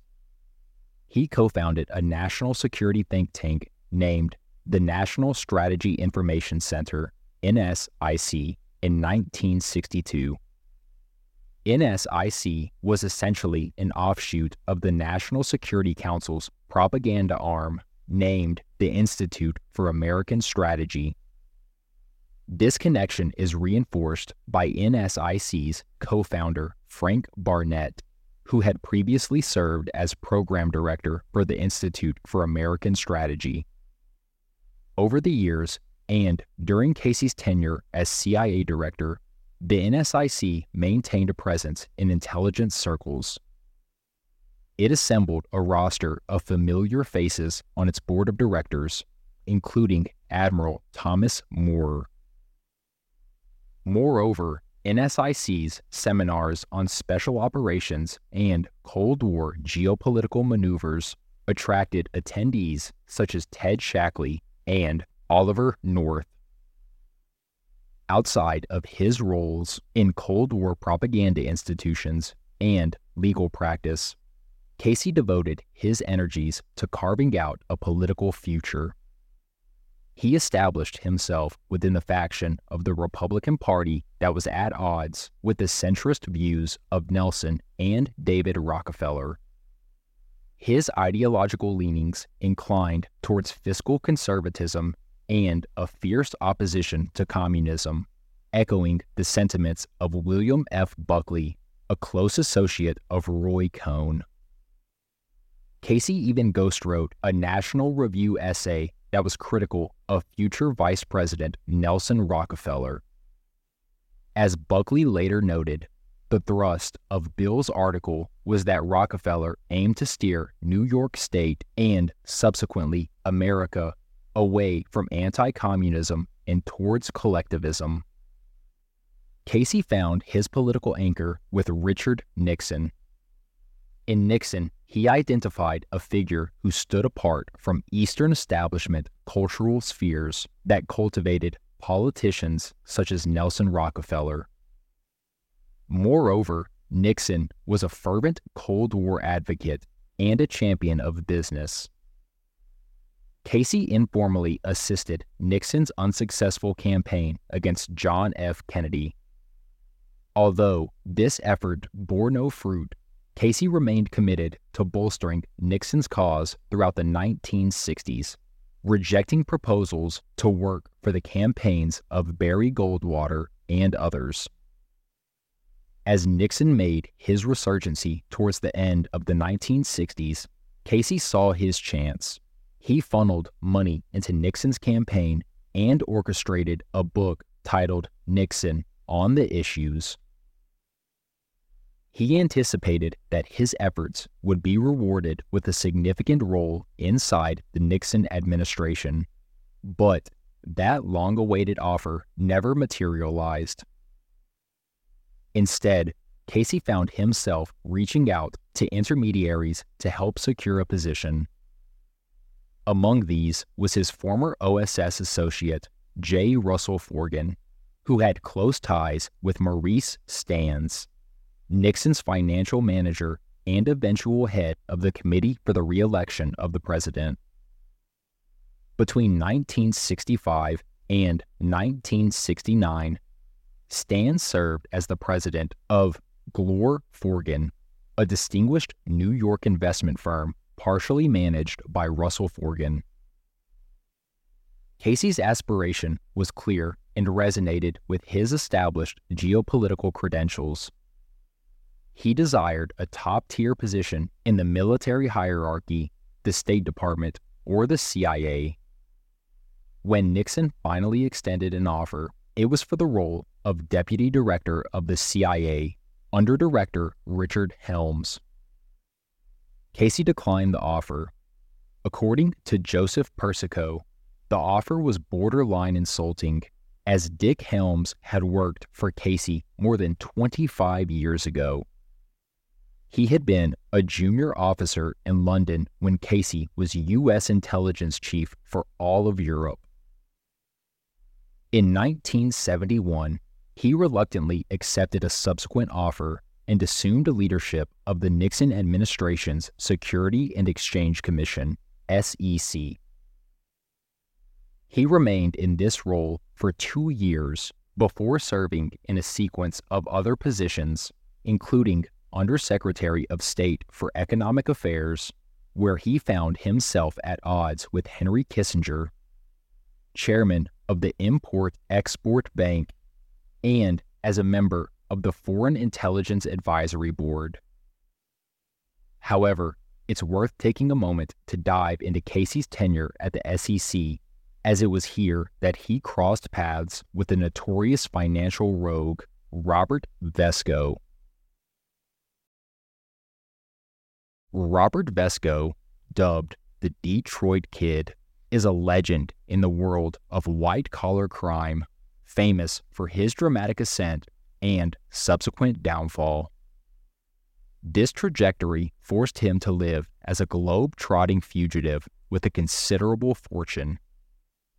He was known to comfortably navigate alliances with right wing militants, Colombian drug lords, and Cuban communists. Mitchell WerBell III, an ex OSS operative who later became a hired gun and arms dealer, suspected Vesco was a CIA asset. While Jim Hougan describes him as Watergate's own Rosetta Stone. Vesco's meteoric rise was fueled by his acquisition and subsequent draining of an international mutual fund that was, at the very least, adjacent to organized crime and the CIA.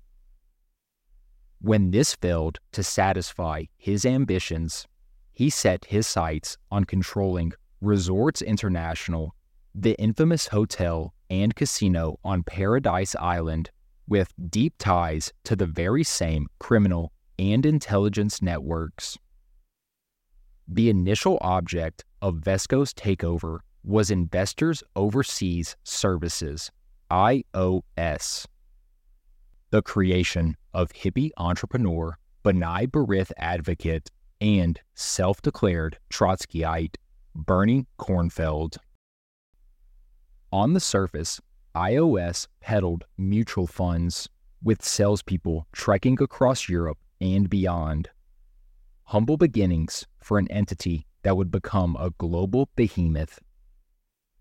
According to Jim Hougan, even before Vesco's advent on the scene, IOS bordered on the bizarre. It was an underground institution. R.T. Naylor, a scholar in offshore finance, offers his own encapsulation of IOS, stating if Bernie Cornfeld did not invent the modern technology of capital flight, he did far more than his contemporaries to put it to work in an imaginative, systematic, and profitable way. Naylor also highlights the fact that the early success of IOS was made possible by U.S. led economic strategies. On one side, the US dollar's role as a reserve currency had sparked the emergence of euro dollar markets and the necessity for dollar recycling, roles which IOS seamlessly filled. On the other side, the United Nations International Monetary Fund, IMF, was urging developing nations to liberalize capital flow controls and the ensuing capital flight frequently ended up funneled into investments in the United States and Europe. The IMF's policies often ignited business growth, although not necessarily in the countries they purported to aid, and Cornfeld skillfully leveraged these for his own benefit, transforming IOS and its mutual funds network into a magnet for the now accessible capital. IOS representatives and couriers flocked to developing countries, navigated conflict zones, and courted dictators, offering investment prospects and access to bank accounts in locales such as Luxembourg, Geneva, and the Bahamas. While managing this rapidly swelling pool of dirty money, Bernie Cornfeld and IOS fostered a close working relationship with Tibor Rosenbaum. As was discussed in Episode 3, Rosenbaum's Geneva based International Credit Bank was a preferred destination for funds from mobster Meyer Lansky and Israel's Mossad. Rosenbaum even claimed to be the one who introduced Cornfeld to the advantages of mutual funds. This relationship resulted in the creation of International Investment Trust, the first major IOS financial entity that was founded in 1962. Tibor Rosenbaum was not the only Mossad linked figure Cornfeld associated himself with. He was also close with Bruce Rappaport, the banker, oil tanker tycoon, and financial criminal, who was also a close personal friend of William Casey. According to criminologist Alan Block, Bruce Rappaport had even bailed Cornfeld out of a Swiss jail at some point. IOS was suspected of being backed by Bank von Emden, which held stake in Rappaport's own financial establishment, the Intermaritime Bank. Additionally, Alan Block writes In October 1970, British bankers discerned that Bank von Emden was either a subsidiary or an affiliate of the French Bank of West Africa, which was owned by James Goldsmith. James Goldsmith was a member of the Clermont Club, a corporate raider and character who frequently resurfaces in the networks surrounding Robert Maxwell and Jeffrey Epstein. At the same time, IOS was rapidly expanding, an unrelated American corporation, the International Controls Corporation, ICC, was orchestrating a series of rapid acquisitions. Sitting at the helm of ICC was Robert Vesco. Vesco's signature strategy involved borrowing funds to facilitate takeovers, then utilizing the seized company's assets to repay the loans. This maneuver ensured an excellent credit score, and through a few strategic steps, Vesco soon began offering shares of his newfound empire on the stock exchange. Vesco had targeted struggling, medium sized industrial firms for his initial acquisitions. One of his earliest endeavors involved Captive Seal, a missile component manufacturer. Although the company was struggling, Vesco revived it by courting investment from a capital firm known as HH Industries, which was co owned by Baron Edmond Rothschild. Adding another layer to these connections, Edmond de Rothschild had also orchestrated the formation of the Israel Corporation, Israel's most substantial investment company, in partnership with Tibor Rosenbaum it appears that the Rothschild connection is what brought IOS to Vesco's attention between 1967 and 1968. According to Arthur Herzog, Vesco's biographer, Edmond de Rothschild had boasted to the freshly appointed president of the International Investment Trust, Henry Buhl III, about the triumphs of Captive Seal Soon after, George Karlweis, an agent of Edmond de Rothschild's Banque Privée, arranged an introduction between Vesco and Buhl.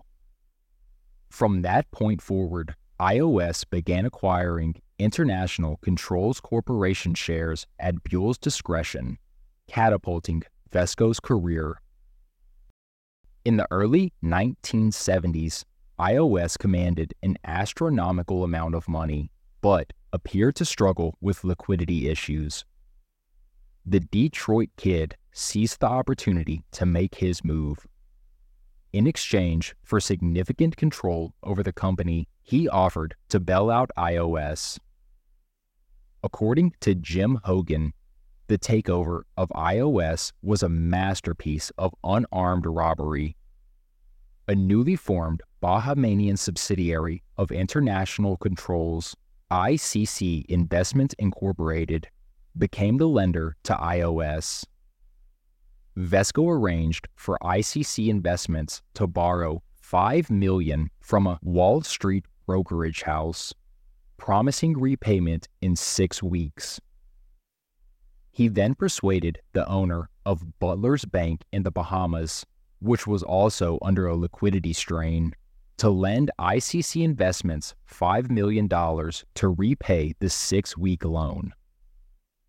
From this point, Vesco structured the loan agreement to IOS to alleviate the liquidity squeeze, deducting $350,000 to cover the financing cost of the Wall Street brokerage. With the remaining funds, Vesco assumed control of IOS and directed the company to repay the loan taken from Butler's Bank. In other words, Vesco had used the organization's own funds to engineer the takeover. He then systematically purged the board of Bernie Cornfeld's old guard, effectively establishing control over one of the world's largest offshore financial institutions. Finally, through a complex network of shell companies and fronts, which were set up using IOS money, Vesco began to liquidate IOS assets, call in debts, and simply pocket hefty sums of money. The looting of IOS drew the attention of Stanley Sporkin, the head of the Security and Exchange Commission's Enforcement Division. According to Sporkin, the resulting SEC investigation was a commendable initiative and had received the green light directly from his superior, William Casey. The SEC started freezing Vesco's overseas accounts aiming to stem the massive amounts of money flowing out of IOS and, consequently, the wallets of those who had invested in IOS mutual funds.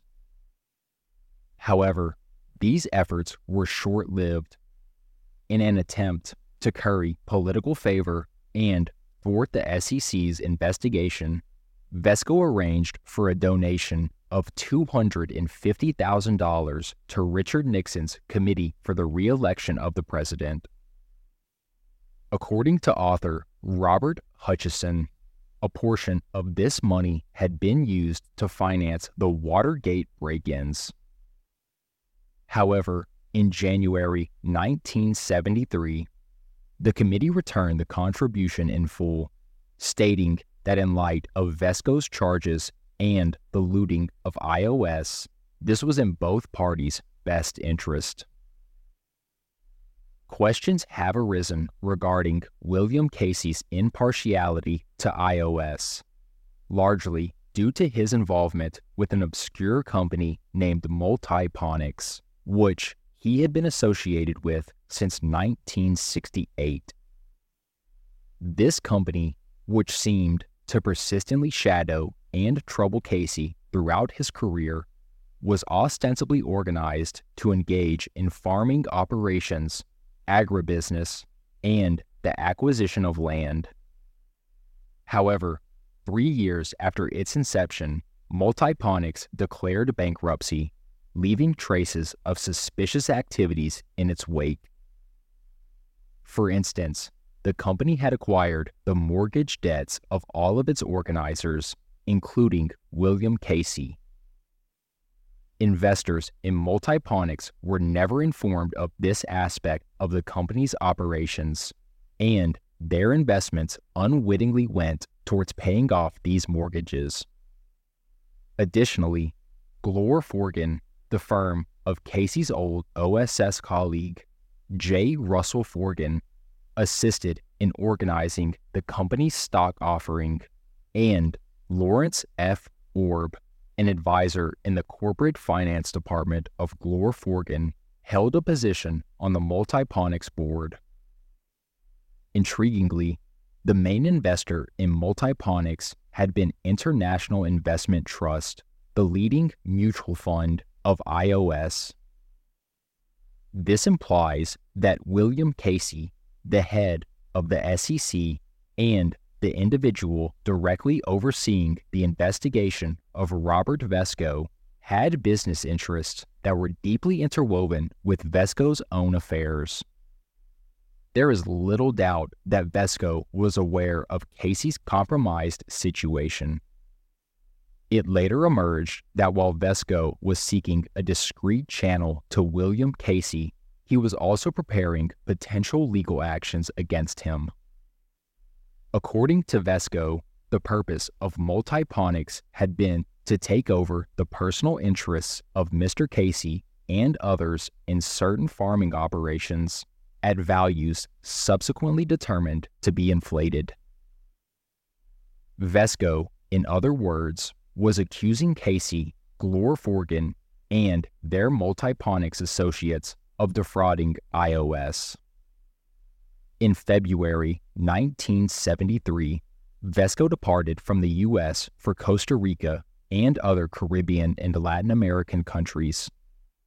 The same month, William Casey stepped down as the head of the SEC.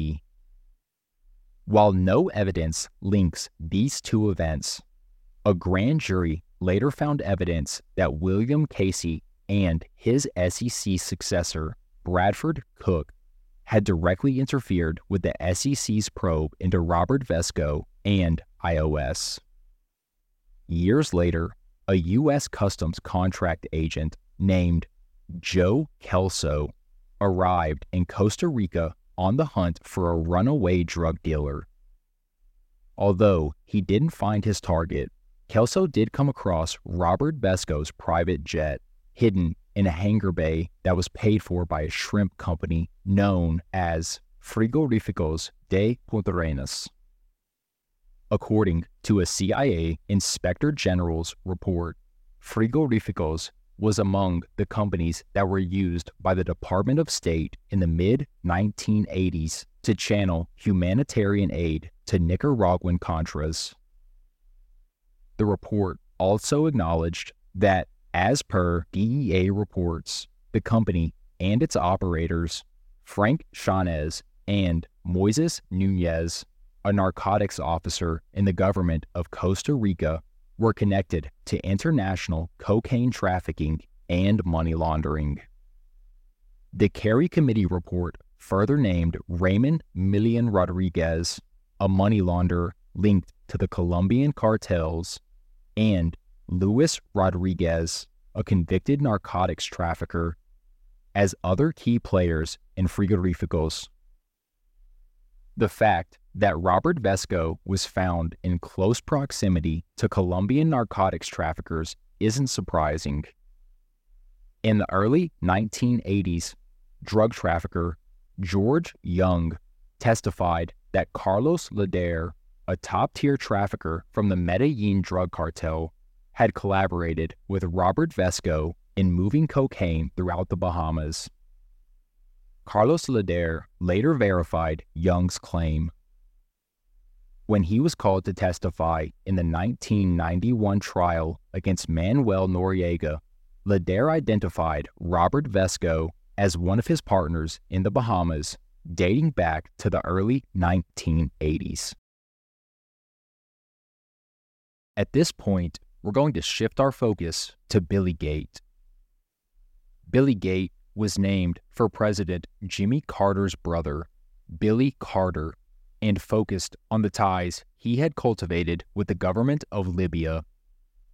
The scandal was the subject of a Senate congressional hearing and occurred during a period of mass upheaval within the Democratic Party a Christian Science Monitor article from the summer of 1980 discusses this rising anti Carter bloc and reads Washington reporters are hearing from Democrat leaders in office or out, and usually in private, who say they would really prefer to have Carter step aside or be forced to step aside. This growing anxiety, call it fear, one congressman says, is that the president will not only lose badly, but will bring about the defeat of a lot of Democrats in marginal seats and possibly elect a GOP controlled House and Senate. Billygate emerged amid escalating tensions between the United States and Libya and was, at least in part, due to the Libyan government's attempts to influence American public opinion and, by extension, sway U.S. policy. Ahmad al Shahadi, the head of the Libyan Foreign Liaison Office, spearheaded a program designed to invite prominent U.S. citizens and business organizations to Libya. In March 1978, these efforts focused on involving Billy Carter in the program. The linkage between the Libyans and Billy was rather tenuous. According to a 1980 Senate report titled Inquiry into the Matter of Billy Carter and Libya, Michel Papa, a Sicilian attorney and founder of the Sicilian Arab Association, informed Atlanta based realtor Mario Leanza that significant financial gain was available if Billy Carter could be persuaded to visit Libya. Through a network of mutual associates, arrangements were made to establish contact between Billy and the Libyan ambassador to Italy, Jibril Chalouf. Mario Leanza was indeed compensated for his efforts. Billy Carter visited Libya for the first time in late 1978. Following this trip, Billy helped arrange a Libyan delegation's visit to Georgia in early 1979, where he acted as a goodwill ambassador and championed the formation of a Libyan Arab Georgian Friendship Society.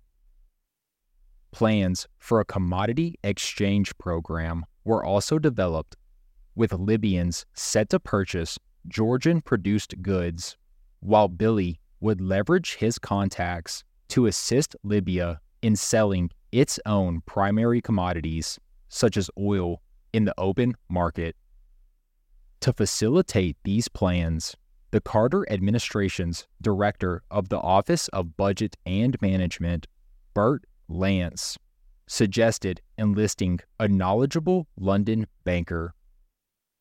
However, Lance later disclosed to investigators that his recommendation had not been for a banker, but instead for BCCI.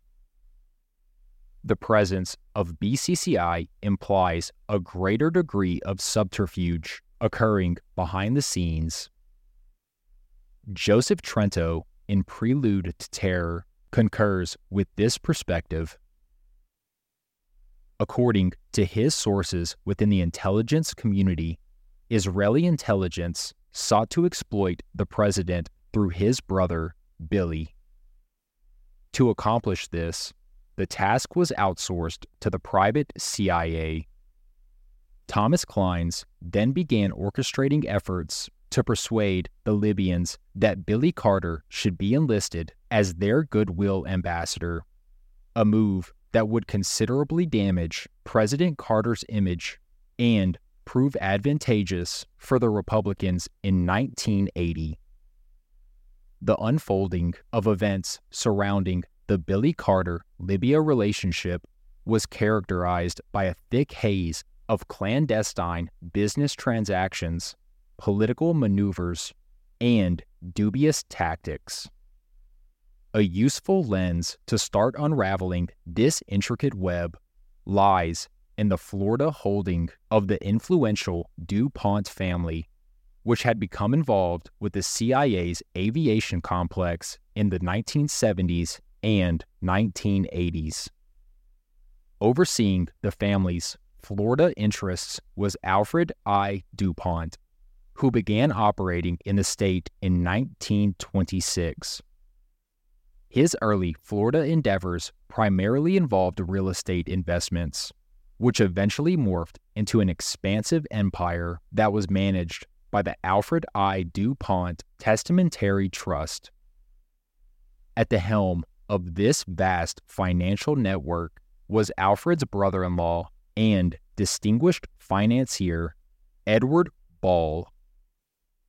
When Alfred died in 1935, the trust fell into his wife's possession, and she subsequently handed over control to her brother, Ed Ball.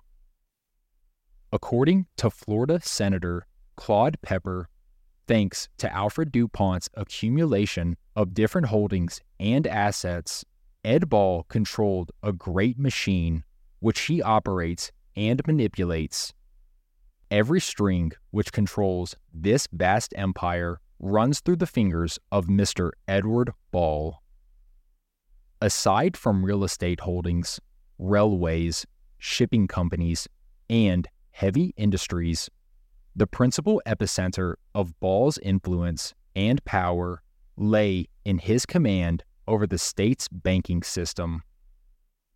The genesis of this power can be traced back to the 1930s when the DuPonts seized control of Florida national banks, which had served as conduits for the acquisition of struggling lending institutions across the state. In time, DuPont held and Ball managed an expansive banking network boasting an estimated $530 million in deposits. It's also possible that the DuPont Ball Bank intertwined with the interests of OSS veteran Paul Helliwell.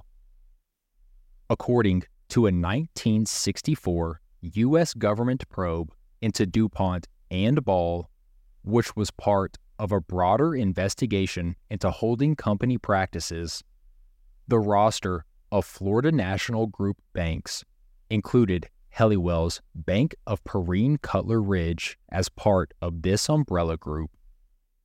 Also included was Miami National Bank, a Helliwell represented bank that was established with aid from the Teamsters Pension Fund. By the late 1960s, Ed Ball's hold over Florida had started to incite the wrath of government regulators and politicians, and steps were taken to force the DuPont Trust to divest a substantial portion of its holdings. As a result, Ball sought assistance from his friend Raymond Mason. Raymond Mason soon acquired some of Ball's real estate, and a proposal was floated wherein Charter Company a vast oil and real estate firm, which Mason was the CEO of, would assume control of the profitable St. Joe Paper Company, a crown jewel among the DuPont Ball holdings.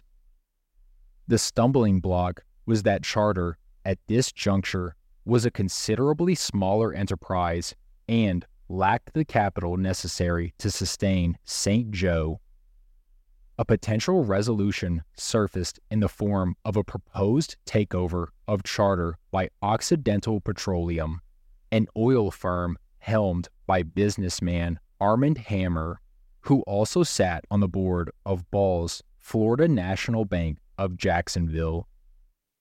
While the Occidental takeover of Charter failed to materialize, it by no means severed the relationship between the two companies.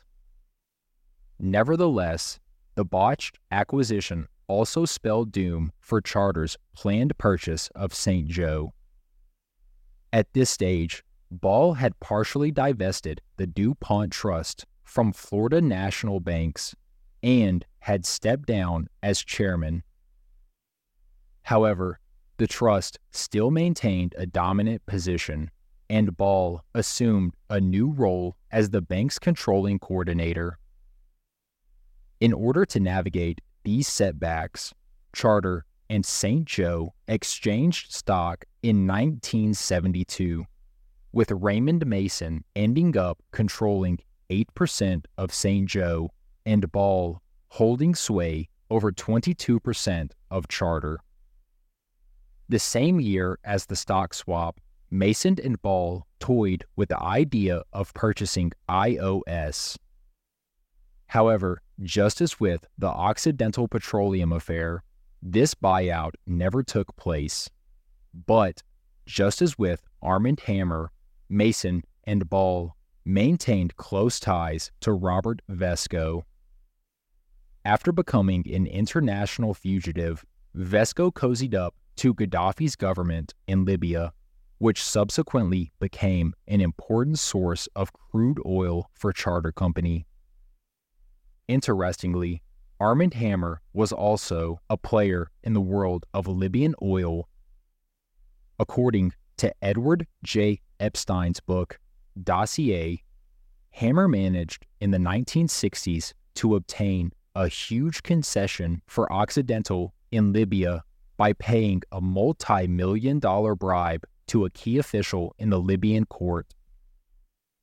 It was one of the few concessions in the Middle East not controlled by major international oil companies, and Hammer made a fortune that he then used to finance immense barter deals with the Soviet Union. He also used his Libyan oil to undermine the power of established oil companies, and in doing so, he radically changed the rules of the international oil business.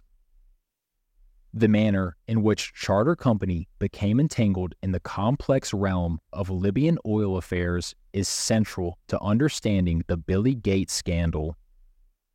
It also serves as a potential connection to the broader network of rogue operations and private intelligence networks that we've been discussing in this episode. The linchpin here is a company named Carey Energy, which was headed by Edward Carey, the brother of New York Governor Hugh Carey and the mob affiliated petroleum dealer Martin Carey. According to author Alan Block, Edward Carey and his oil business were extraordinarily close to the Kulukundis, the Greek shipping dynasty, and its patriarch, Elias J. Kulukundis. As detailed in Chapter 3, the interests of the Kulukundis family were intertwined with those of Bruce Rappaport, while the dynasty's in laws the Mavroleons, were later associated with Jeffrey Epstein and Ghislaine Maxwell. At the time, Elias Kulukundis was overseeing the Burma Oil Tankers Corporation, a subsidiary of Burma Oil, from which British Petroleum originated. Via Burma Oil Tankers, the Kulukundis family maintained a foothold near the nucleus of power in the Bahamas. Burma Oil and the Bahamas Development Corporation jointly owned an oil transport facility located in Freeport on Grand Bahama, and the family also kept an apartment in New York for Bahamian government officials. Carey Energy also maintained a presence in the Bahamas. The company held a majority stake in a Freeport based oil refinery known as Borco. This facility processed crude oil from Libya and Iran and would have had direct ties to the transport terminal managed by Elias Kulukundis. At some point, Carey Energy upset the Libyan government after one of its subsidiaries defaulted on payments to the nation's state owned oil company. Facing potential bankruptcy, Carey began scouting for a buyer for his company, and Charter Oil Company took notice. How Carey Energy and Charter first connected is vague at best. Via Edward Carey's family ties, the energy company was plugged into New York politics. Additionally, the company's executive vice president, Jack McGregor, maintained connections with Billy Carter and the Carter family, and had served as Billy's supervisor in the Marine Corps during the 1950s. According to government documents related to the Billy Gates scandal, Jack McGregor served as an informal advisor to Billy Carter during the period he was embarking on his own business ventures in Libya. Lastly, through its operations in Libya, Carey Energy likely brushed up against the interests of Armand Hammer and Robert Vesco, both of whom had dealings with Charter Oil. For a price, Robert Vesco extended his services to Charter Oil and used his sway with the Libyans to put pressure on Carey during the ongoing negotiations. In a statement to congressional investigators, J. Steven Wilson, Charter Oil's chief financial officer, said that Vesco had reached out to Raymond Mason about a potential charter acquisition of three former International Overseas Services subsidiaries that were undergoing liquidation. In June 1978, Wilson and other charter executives journeyed to the Bahamas to meet with Vesco. Wilson traveled to the Bahamas again in September 1978, this time accompanied by Raymond Mason. The pair visited once more in January 1979, this time with the objective of working on Charter's acquisition of Borco. As Wilson tells the story, there was never any intention to conduct business with Robert Vesco due to the financier's precarious legal status. However, these meetings between Charter and Vesco did occur, and during at least one, the Borco acquisition was discussed, albeit in generalities, according to Wilson. In March 1979, shortly after Charter took over Carey Energy, Vesco began reaching out to Raymond Mason, claiming he had played a crucial role in the acquisition and was entitled to a $5 million finder's fee. Charter argued they never sought out Vesco's help and thus were not obligated to pay any such fee.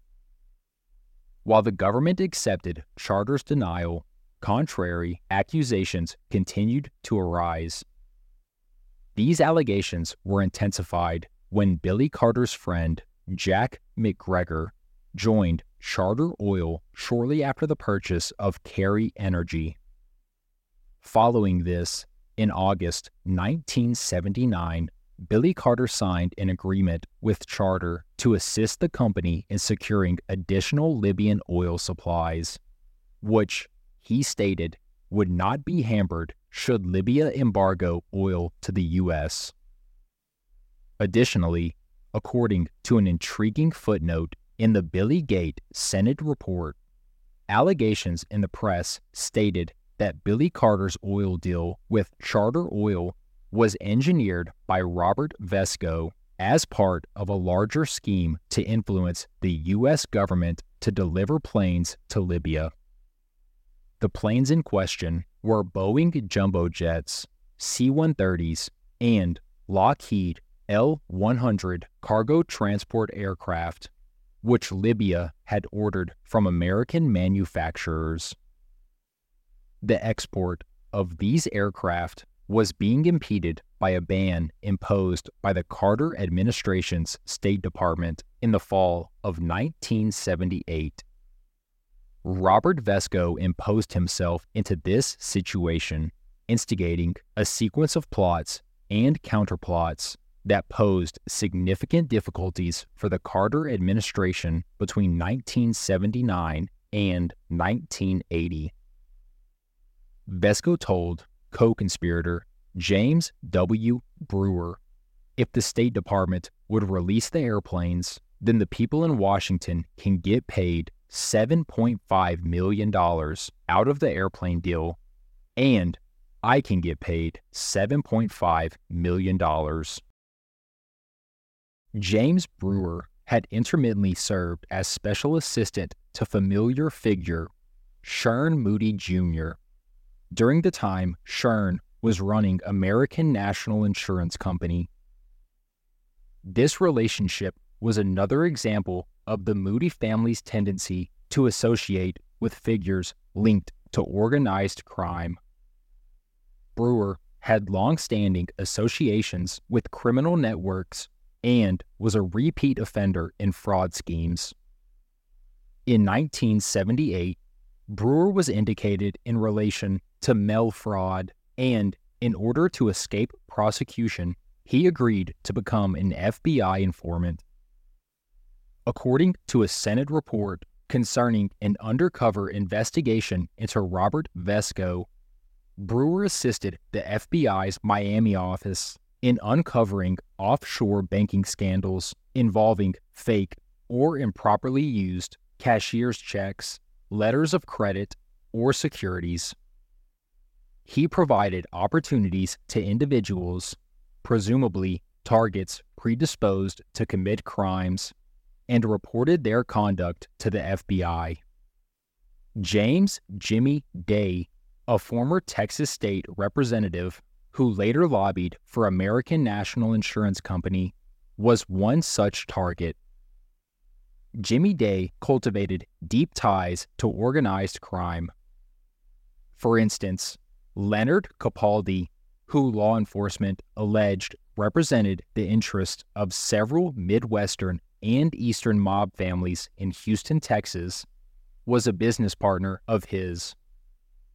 In the early 1980s, Capaldi reappeared as a major borrower at Houston's mainland savings, where, as will be discussed in the next chapter, figures like Adnan Khashoggi and others connected to intelligence operations were present. Jimmy Day had cultivated deep contacts within the Carter administration, and in April 1978, he informed James Brewer that White House Chief of Staff Hamilton Jordan and DNC Chairman John C. White were not too confident about Carter's reelection and were interested in lucrative deals. The ensuing events are interesting, albeit muddled. James Brewer claims that Jimmy Day requested he contact Robert Vesco to arrange something for Jordan and White. Day, on the other hand, insists that the idea to involve Vesco came directly from Brewer. In any case, James Brewer, Jimmy Day, and another American National Insurance Company aide named James Wohlenhaus traveled to the Bahamas for a personal meeting with Robert Vesco. This was the first of several trips the group would make with the issue of the embargoed planes becoming an increasingly important focal point. Jimmy Day brought the issue to DNC Chairman John White's attention, and immediately after an October trip to the Bahamas, the State Department released a handful of planes to the Libyan government. The FBI was closely observing as these events unfolded. Following the release of the planes, Robert Vesco informed Jimmy Day that he could not pay him his cut as the Libyans had not paid him yet. Day suspected that Vesco was lying.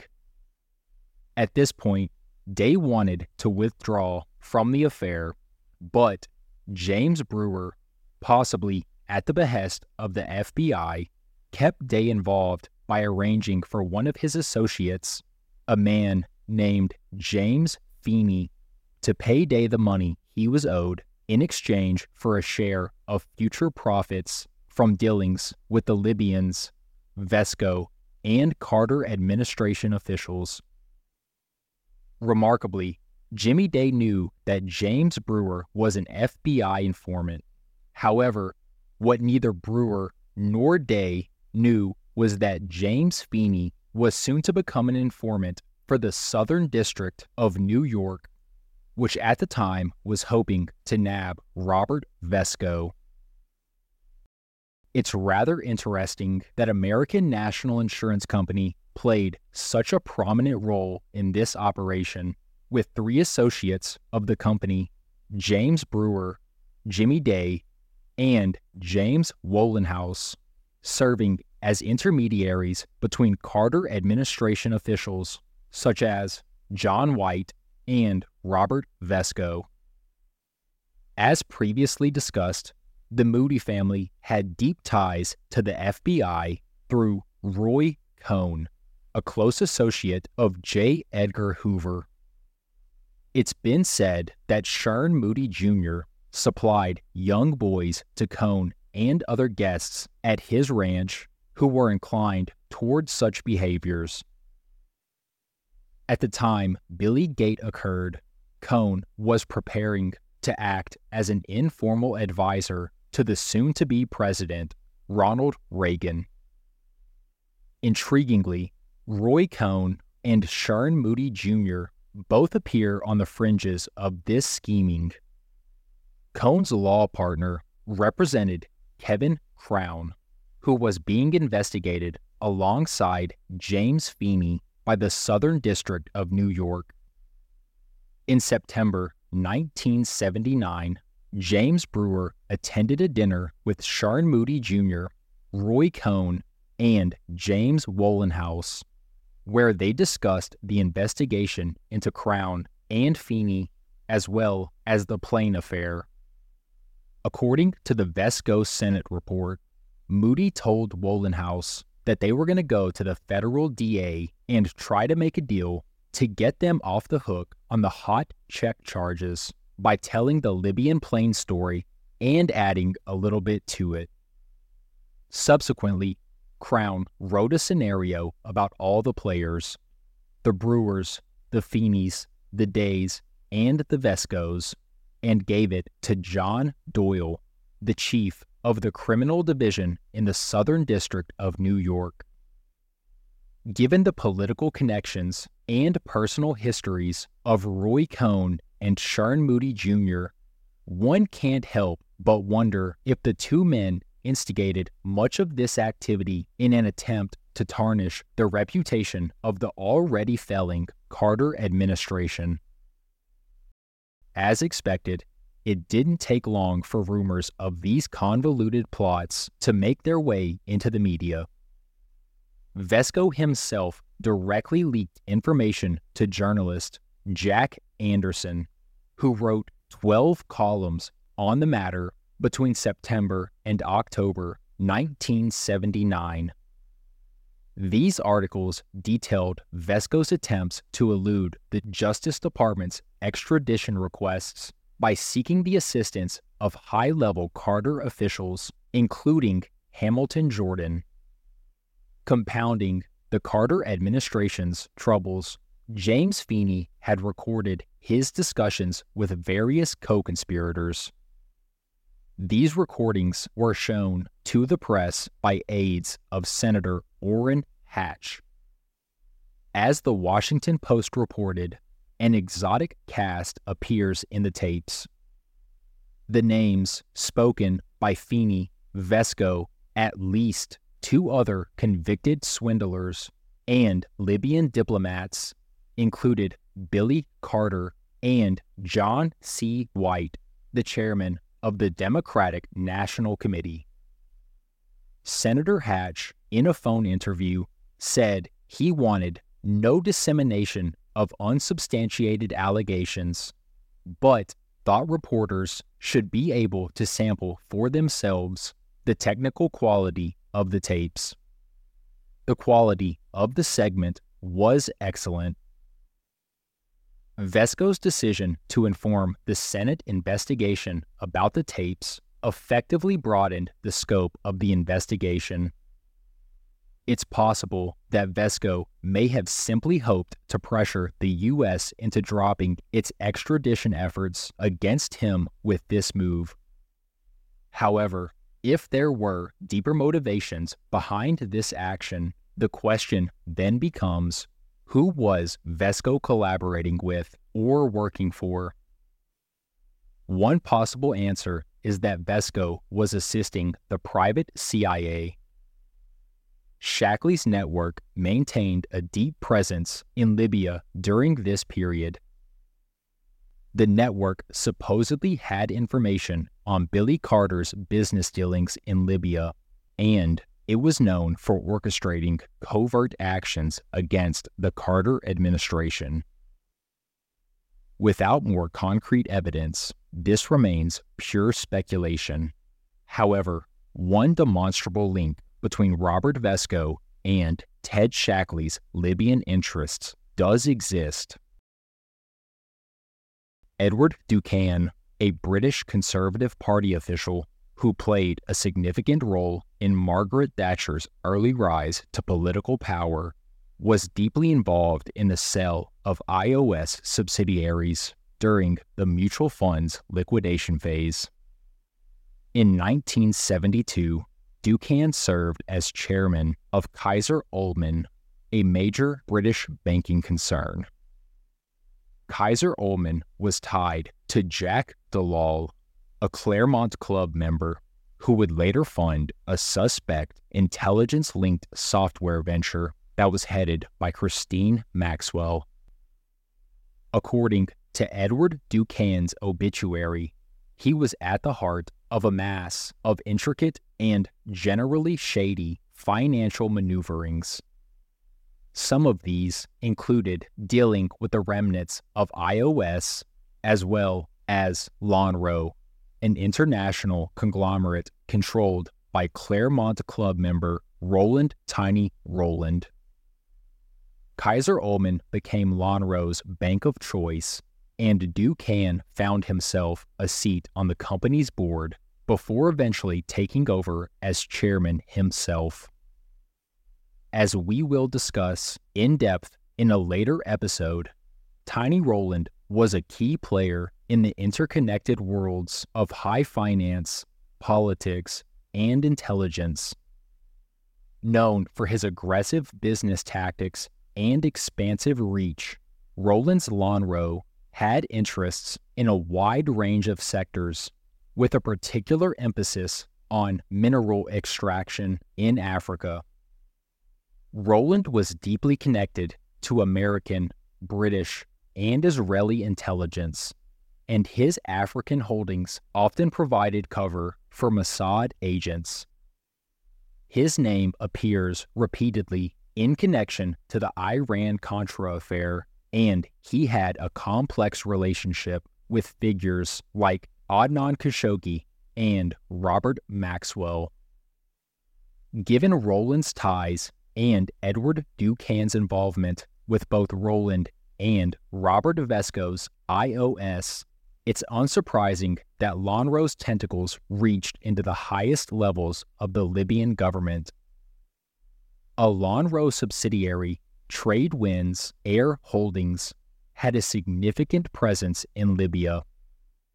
Among its board members were Muammar Gaddafi's cousin and security advisor, Ahmed Gaddaf al-Dam, as well as Edward du Cann, trade winds became the subject of interest for British Parliament, particularly following a letter to the British Secretary of State for Trade and Industry that was written by Mohammed Al Fayed, the chairman of Harrods department store, and, briefly, the husband to Samira Khashoggi, Adnan Khashoggi's sister.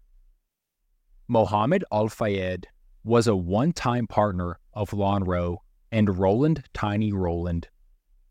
However, by the 1980s, Al Fayed and Rowland had become bitter adversaries, with Rowland reportedly attempting a hostile takeover of Al Fayed's financial interests. In his letter to the British Secretary of State for Trade and Industry, Al Fayed outlined a series of charges against Lonrho while most of these concerned their business practices, they also included allegations of arms dealing with Edwin Wilson. To quote from Mohammed Al Fayed's letter, the Lonrho subsidiary, Tradewinds, has been named as the carrier in deals whereby ex CIA agent Edwin P. Wilson shipped to Libya its weapons of terrorism. Wilson is presently serving 52 years in a U.S. prison for his enterprise, whilst, interestingly, a co director in Tradewinds was the head of Libyan security, Ahmed Gaddafi a cousin of Colonel Gaddafi. Until 1983, Lonrho's 40% partner in Tradewinds was Ashraf Marwan, who served fleetingly as a director, and it is possible that he was acting merely as a front for Libyan interests. It is something of a coincidence that Wilson should have been arrested. Marwan sold his shareholding, and Gaddafi resigned as a director almost at the same time. A Sunday Times article of 1984 gave some background on the Marwan Libya involvement, and it is interesting that Gaddafi cited Marwan's office as his address in the notification of his directorship to Company's House. Intriguingly, Ashraf Marwan worked with both Egyptian and Israeli intelligence, and in 2007 mysteriously fell to his death from the balcony of his London home. To summarize, Tradewinds, a subsidiary of Lonrho, was reportedly involved in Libya and named as a player in arms trafficking on behalf of Edwin Wilson, which, in other words, meant on behalf of Ted Shackley's private CIA. At the same time, Lonrho's chairman, Edward du Cann, had previously been involved with the liquidation and acquisition of IOS subsidiaries, placing him in the direct orbit of Robert Vesco.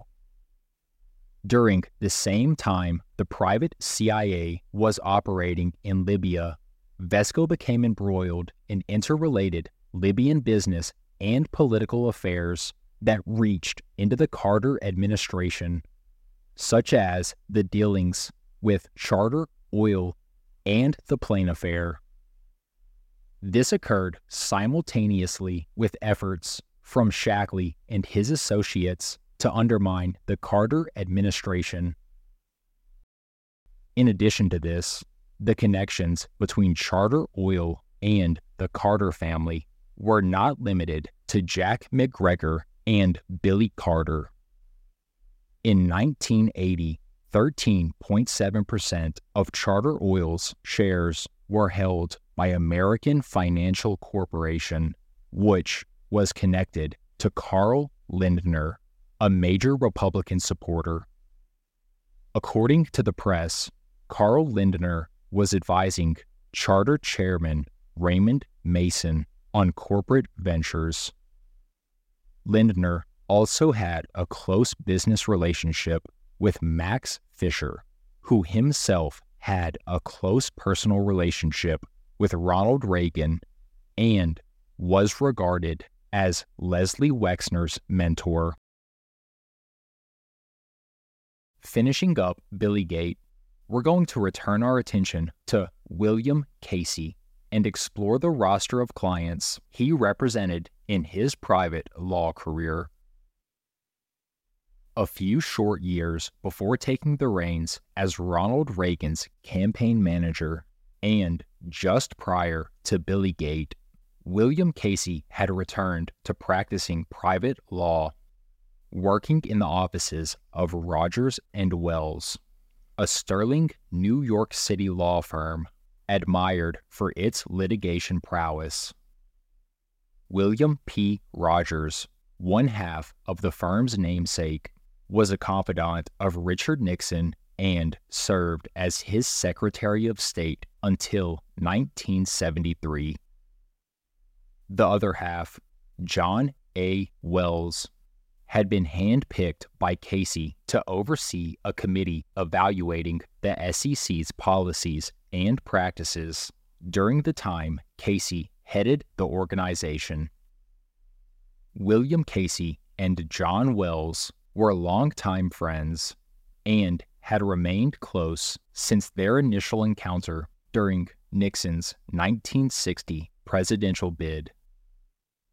As Casey was being considered for the top spot at the CIA, Rogers and Wells provided a register of clients that Casey had advised from 1976 to 1981. This roster reveals a network of Casey's close allies and business cohorts. Some notable examples include Anthony Fisher, with whom Casey co founded the proto Reaganomics think tank named the Manhattan Institute for Policy Research. William Simon, a fellow Knight of Malta and Nixon's Treasury Secretary, with whom Casey formed Science Life Systems, a chain of high tech fitness spas targeting the Olympic body. At the time, Simon was the Olympic Committee's treasurer. Casey also worked with Bear Stearns, the prominent New York investment bank. Intriguingly, Casey's legal representation of Bear Stearns coincided with Alan Greenberg's rise to CEO, a position he would hold until the early 1990s. It also overlapped with the rapid ascent and subsequent departure of Jeffrey Epstein within the bank in 1981. Coincidentally, 1981 was also the year Casey left private law to re embrace public service as the director of the CIA. A distinctive pattern arises when examining Casey's clientele individuals with ties to organized crime, the clandestine realm of intelligence, or, in some cases, to both. Deak & Co., an international banking and foreign exchange company operated by Nicholas Deak, was one such client that bridged both worlds. Nicholas Deak was an OSS veteran and his firm maintained a close relationship with the CIA. According to a 1976 New Republic expose of Deak & Co., Deak is said to have handled CIA funds in 1954 when the agency overthrew Iran's premier Mohammad Mossadegh and restored the Shah to the throne. During the Vietnam War, Deak & Co. allegedly moved CIA funds through its Hong Kong office for conversion in Saigon's unofficial market. Deak officials in Hong Kong and Macau helped the CIA investigate Far East gold smuggling in the mid 1950s. As for the company's organized crime ties, between January 1977 and the summer of 1978, the bank managed accounts for one Isaac Kattan. Authorities later identified Kattan as the biggest drug financier in South America. Kattan worked closely with the Cali and Medellin cartels, washing drug money through bank accounts in Miami and New York accounts belonging to Nicholas Deak were among those leveraged for this purpose, and there are indicators that the firm may have been privy to these activities. An audit by the Internal Revenue Service discovered that Deak employees submitted fraudulent currency transaction reports a tool designed to track sizable bank deposits for anti money laundering purposes, and sometimes even neglected to file the reports altogether. The Casey client list under Rogers and Wells also included DWG Corp, NVF, and Sharon Steel, a trio of enterprises under the command of Victor Posner, the pioneer of the contemporary hostile takeover. DWG was initially a cigar manufacturer that later morphed into the Wendy's fast food chain, while NVF, short for National Vulcanized Fiber, was the creator of Forbon, a material used in guitar picks. Meanwhile, Sharon Steel was once an industrial titan at the forefront of Pennsylvania's steel industry. According to Posner's 2002 obituary in The Economist, he would spot a company whose assets he judged were underfunded, gain control, and milk it. Some bits would be sold off, others would be closed. Previously unconsidered treasures, such as employees' pension funds, would be raided and reinvested in Posner's other companies. Posner's style of corporate raiding demanded effortless access to capital. Consequently, by the mid 1970s, he found himself mingling within the crowds surrounding Michael Milken and Drexel Burnham Lambert. By the 1980s, Posner was one of Milken's premier clients, blurring the line between where Posner's interests ended and Milken's began. Ivan Boesky, another Drexel Burnham Lambert's patron, and a close associate of Posner, was also part of this circle. Intriguingly, when Boesky was hauled into court for his part in a stock manipulation fraud involving Irish beer behemoth Guinness, Max Fisher personally advocated on Boesky's behalf. Another Posner associate worthy of scrutinizing is Miami real estate mogul Armour E. White. Armour White had chaired the Finance Committee for the Dade County Reagan for President campaign in 1980, a campaign that was nationally managed by William Casey. Posner and White likely crossed paths when Posner became interested in Florida land development through his Security Management Corporation. White was an enduring presence in Posner's world. Sometime during the 1960s, White ascended to the role of a director at DWG and later secured a seat on the board of Sharon Steel. By the 1970s, he was cataloged as a trustee of Posner's investment trust. What sets Armour White apart, besides his influential position within Posner's financial network, are his links to organized crime. Many of these ties stemmed from his real estate enterprise, Context Industries, which had flourished during Florida's land boom in the 1960s. Florida real estate has historically been a lucrative venture for organized crime. So, it's no surprise that Context Industries soon found itself swept up in the same turbulent waters. This is demonstrated through the company's hiring of Leonard Pelullo as a consultant. According to a New Jersey State Commission of Investigation report, Pelullo had close ties to the Scarfo Philadelphia crime family. Nicodemo Scarfo oversaw the underbelly of Atlantic City, and under his stewardship, the city morphed from backwater destination to prominent gambling hotspot on the Upper East Coast. Even Donald Trump's interests in Atlantic City were built using concrete supplied by Scarfo's companies.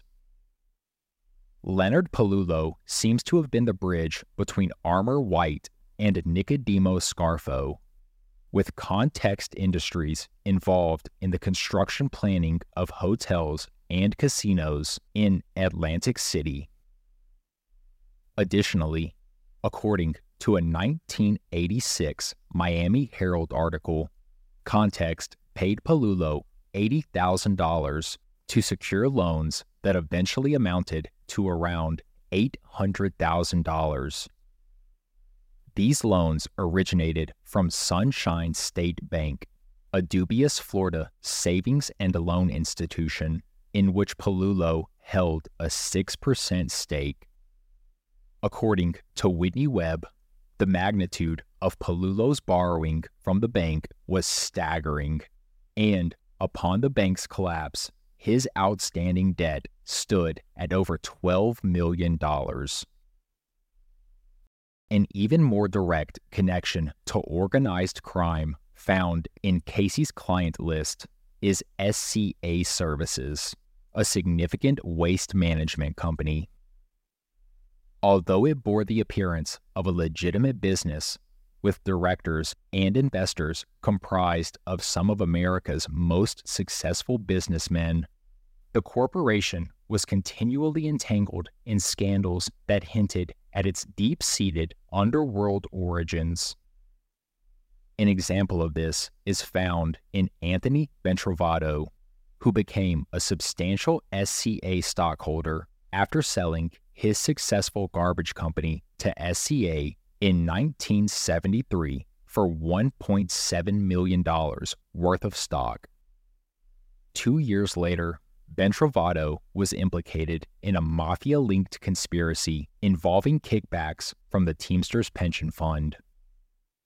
Alongside him in the indictment was Teamsters official Anthony Provenzano, who was also a key figure in the initial investigation into Jimmy Hoffa's disappearance. The connection between Anthony Bentrovato and Anthony Provenzano highlights the relationship between waste management and the Teamsters Union.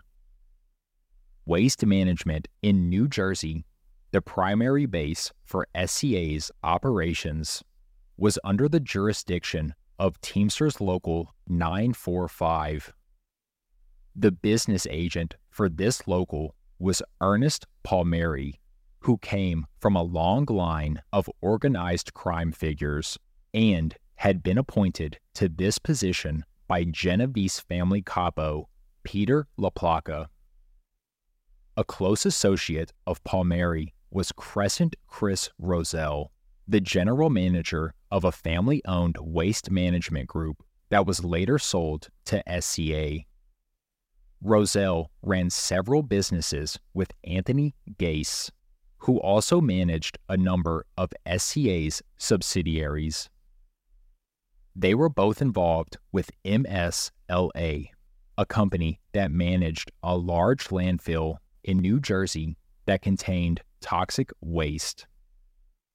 Also associated with MSLA was Charles Macaluso, one of the region's largest waste contractors, who had close ties to corrupt Teamsters officials. According to a congressional report cited by the New York Times. Macaluso was identified as a soldier in the Tieri organized crime family. Tieri, here referencing Frank Tieri, a boss in the Genovese crime family. In an apparent attempt to avoid drawing attention to these associations, SCA Legal Counsel filed a legal document in 1978 asserting that Gaess was not involved with the company's subsidiaries. However, as Alan Block points out, the minutes of a corporate board meeting clearly indicate Gaess's position. Notably, this situation unfolded while William Casey was representing SCA through Rogers and Wells. Despite this attempt, the link between SCA and organized crime was thrust into the public eye in December 1980 following the murder of Crescent Roselle outside of his company offices in Elizabeth, New Jersey. This gangland style shooting occurred less than a week after an FBI informant testified regarding the ties between SCA and the mob. In May 1981, New Jersey State Police Lieutenant Colonel Justin Dintino testified that the Genovese and Gambino crime families had extensive influence over the New Jersey waste management industry, as well as significant ties to SCA. As for SCA's president, Thomas Viola, Dintino suggested that he was not a member of organized crime, but rather an associate member, a business associate. At this point, Viola was rapidly planning his exit from SCA and decided to hire Watergate familiar Joseph Califano Jr. as his attorney.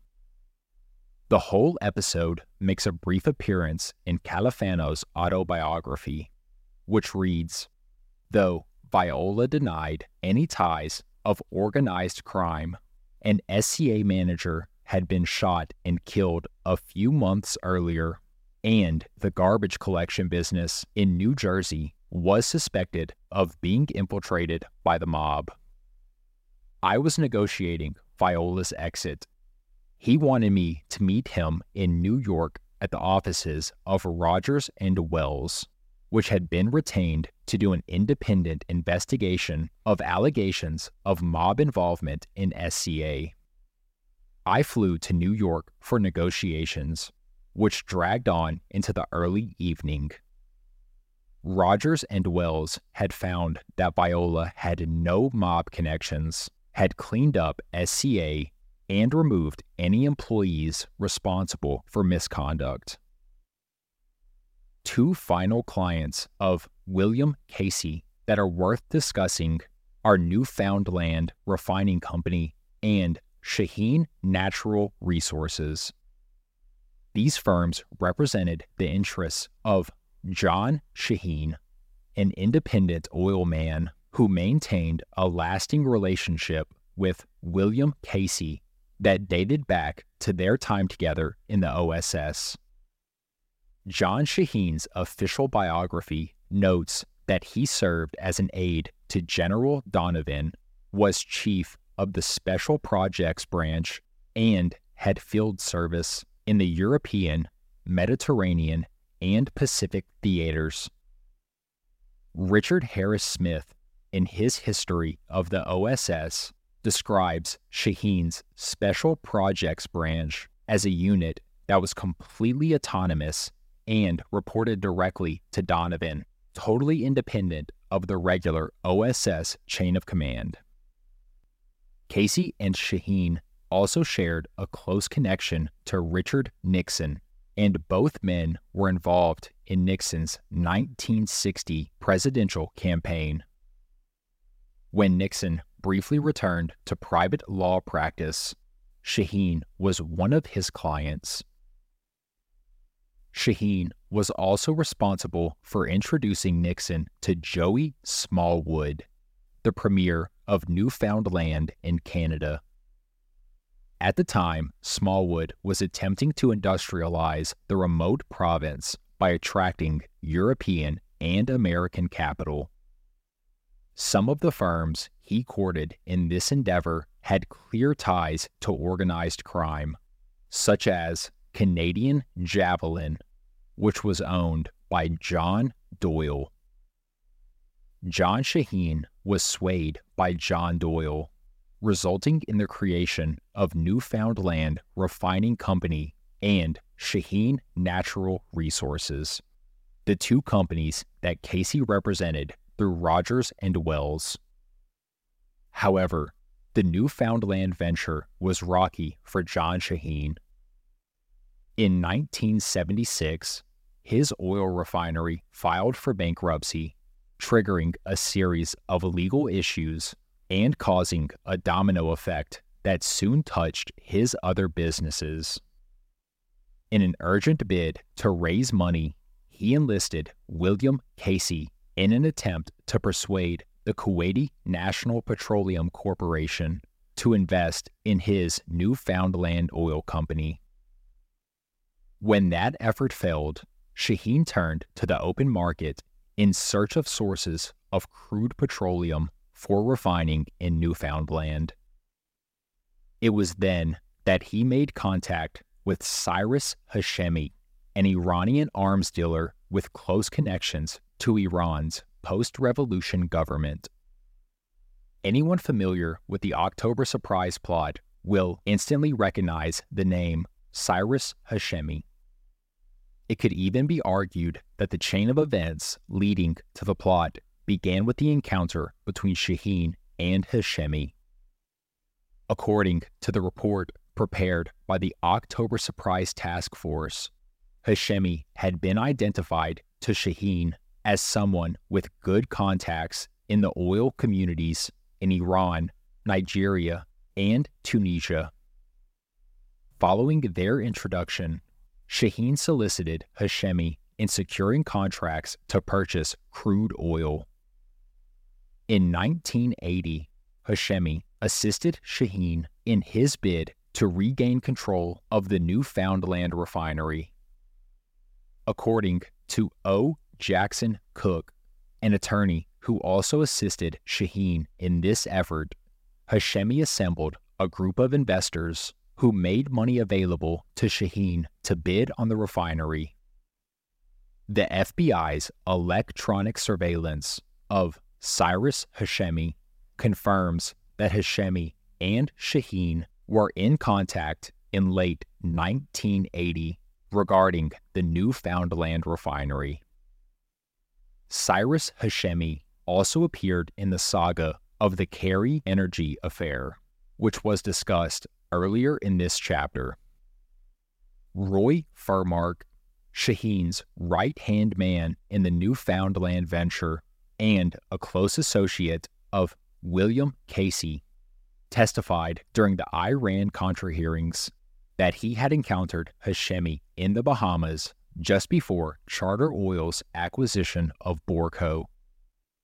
According to Furmark, Hashemi was acting as a representative of the Iranian government and had been invited to participate in the negotiations by a CIA asset named Roger Tamraz.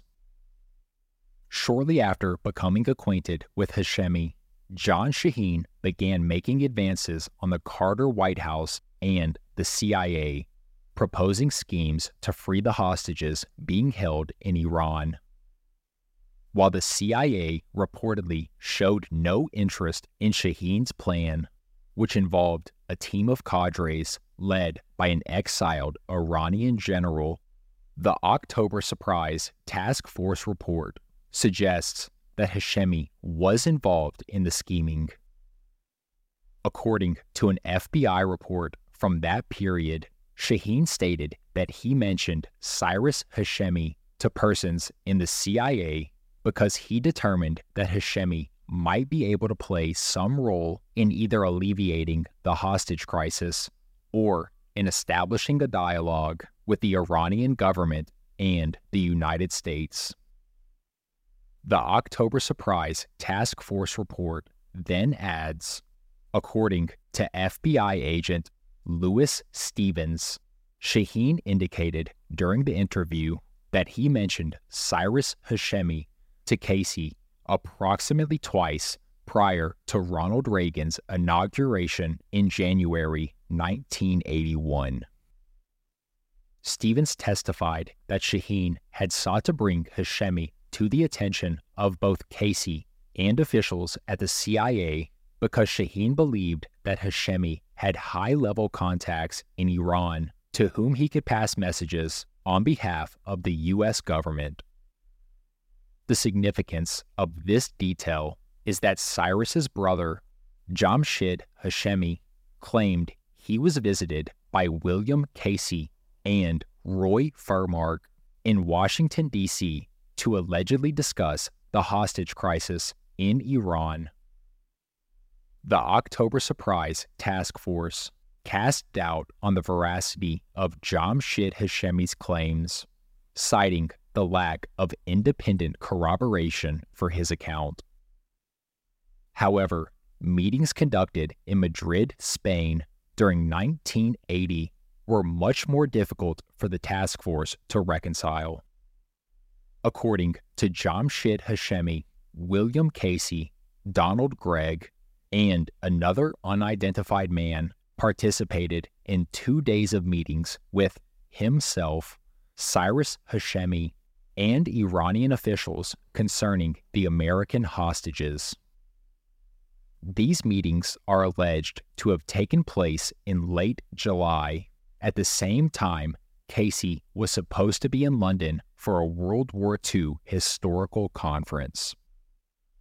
The records of the conference attendance are reportedly unclear, leaving it uncertain whether Casey was consistently present in London. Considering the short flight time between London and Madrid, which is roughly one and a half hours, it is plausible that Casey could have traveled between these two cities without arousing significant suspicion. Despite media dismissals of this possibility, a State Department cable later surfaced and indicated that Casey had in fact been in Madrid during the relevant time frame for unknown purposes. Furthermore, Jamshid Hashemi reported using a series of aliases, including Abdullah Hashemi, Jamshid Kalaj, and Jamshid Parsa. The guest records of the Plaza Hotel where Hashemi and Hassan Karubi allegedly stayed when the meetings took place listed names strikingly similar to these aliases. These individuals checked in and out of the hotel at irregular intervals throughout July and August 1980. Intriguingly, another name appears in the guest records alongside the probable aliases of Jamshid Hashemi. On July 23, 1980, one Robert Gray checked in to the Hotel Ritz before checking out on July 25th.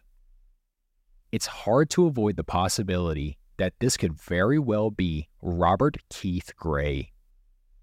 At the time, Gray was working directly under William Casey for the Reagan campaign. Media speculation began to swirl, and the task force investigating the October surprise eventually turned its own attention to the possibility. However, Gray's passport showed no indications of traveling to Spain at the time. The task force subsequently accepted this as evidence of his innocence. Others were not as convinced, and Susan Trento cites multiple former Gray employees as claiming Robert Keith Gray possessed several passports. Given Gray's extensive connections to high level politics, business, and intelligence, collecting multiple passports seems entirely possible. Additionally, eyewitness accounts seem to verify that Robert Gray was indeed Robert Keith Gray. Susan Trento writes network reporters followed through by showing a photograph of Gray to people at the hotel, many of whom said they recognized him. We're going to dive into one final section exploring the relationship between William Casey, Bobby Ray Inman, H.W. Bush, and the private CIA's involvement in the Iran deal. William Casey's appointment as the director of Central Intelligence was hardly a popular appointment on Capitol Hill. One particularly vehement opponent was Barry Goldwater. In the 1960s, Casey branded Goldwater as a representative of an increasingly incoherent right wing fringe, laying the foundation for a grudge that would span decades. In response to Casey's possible appointment as agency director, Goldwater lobbied Ronald Reagan to appoint Bobby Ray Inman, the man who was largely responsible for disrupting Ted Shackley's activities and dissolving Task Force 157. As we know, Goldwater's influence only went as far as securing Inman the position of deputy director. This dichotomy at the peak of the intelligence hierarchy was part of a cascade of factional disputes throughout Reagan's first presidential term. According to Joseph Persico, the rift was so severe that the CIA bureaucracy was split into polarized camps, eventually reaching the point where Casey's staff and Inman's staff barely communicated with one another. Casey even sidelined Inman from major operations, including early support operations for the Contras, and even took it upon himself to plant stories about Inman in the media. Moreover, Casey restructured the agency's operational division in a manner that allowed him direct access to President Reagan, an access that Inman was not granted. Joseph Trento, drawing on his sources from inside the intelligence community, argues that the rivalry between the two men was capitalized on by then Vice President George H.W. Bush. Bobby Ray Inman, who had a long standing relationship with H.W. Bush, served as his eyes and ears within the agency. As Joseph Trento portrays it, H.W. Bush was walking a tightrope.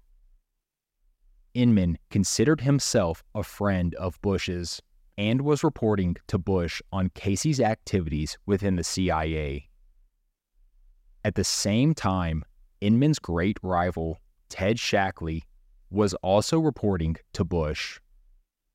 Adding to the complexity, Shackley and his closest associates, which included Richard Secord and Thomas Clines, were becoming increasingly active in Casey's off the books operations, apparently walking their own tightrope between the warring factions. Scattered details throughout Joseph Persico's biography of William Casey add credence to Trento's claims. For instance, when Inman accepted the position of deputy director, he wanted H.W. Bush present at the welcoming ceremony. Casey was less than amused and told Inman that George Bush is not welcome out here. In another instance, Casey was infuriated upon finding out about Inman's frequent meetings and intelligence briefings with Bush. After stepping down as deputy director in 1981, Inman pursued a career in the private sector where the influence of H.W. Bush seemed to persist. During the mid 1980s, Inman oversaw an electronics industry holding company called Westmark. This company owned Tracor, a major defense contractor that manufactured electronics for weapon systems. Intriguingly, the key group supporting Tracor was a network of in laws and business associates centered around Walter Mischer. The same Walter Mischer that investigative journalist Pete Brewton had linked to H.W. Bush and his private intelligence operations. Other evidence suggests that H.W. Bush was operating his own intelligence network within the Reagan administration. According to renowned journalist Seymour Hersh, H.W. Bush, cautious of Casey, established a team of military operatives that bypassed the national security establishment, including the CIA, and was not answerable to congressional oversight. Key figures in this team included then Assistant to the Joint Chiefs of Staff, Vice Admiral Arthur Moreau, Bush's Chief of Staff, Daniel Murphy, and Donald Gregg, a former CIA officer who had become Bush's advisor on national security. As mentioned earlier, Donald Gregg had ties to Ted Shackley and was possibly involved in the October surprise. Additionally, Joseph Trento further suggests that Gregg acted as a channel of communication between H.W. Bush and Ted Shackley.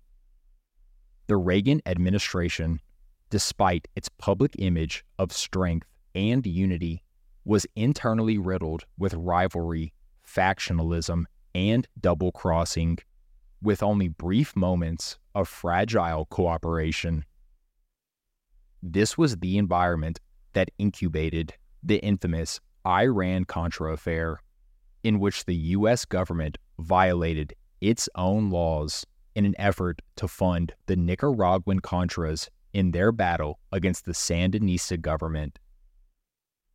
This covert operation was very much the legacy of the private CIA, Ted Shackley, and Edwin Wilson.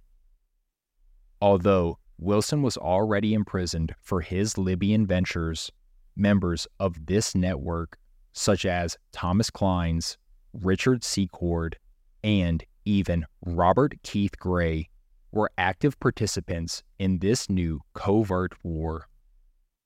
Oliver North, Richard Secord's primary partner in orchestrating many of the complex schemes that characterized the Contra support efforts, seems to have been working on behalf of William Casey. This was after Congress prohibited Casey from directly supporting the Nicaraguan rebels. In response to this, Casey stepped in to keep Oliver North in the National Security Council when North was scheduled to rotate back to his regular Marine duties. According to Seymour Hersh, it was H.W. Bush's private intelligence apparatus that leaked details of Iranian arms sales to the press.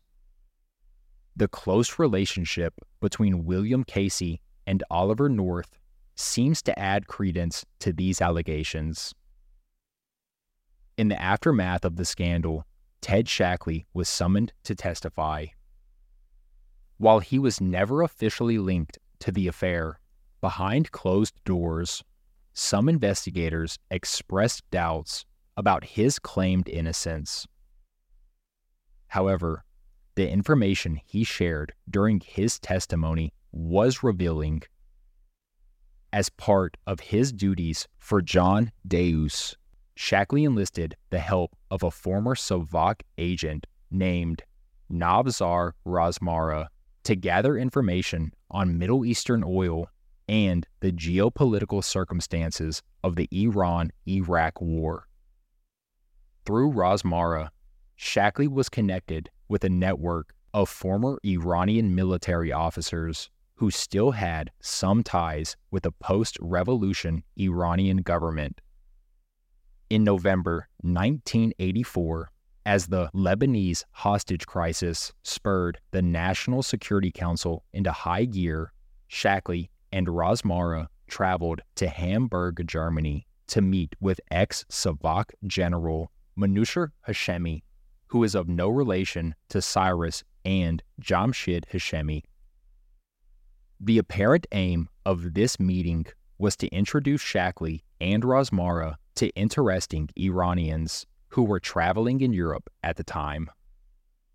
Also present at this meeting was Manucher Ghorbanifar, a dubious businessman and arms dealer with connections to both the old pro Shah military officers as well as Khomeini's new government intelligence apparatus. During that day, many meetings were held, and numerous details about them are censored in the publicly accessible version of Shackley's testimony.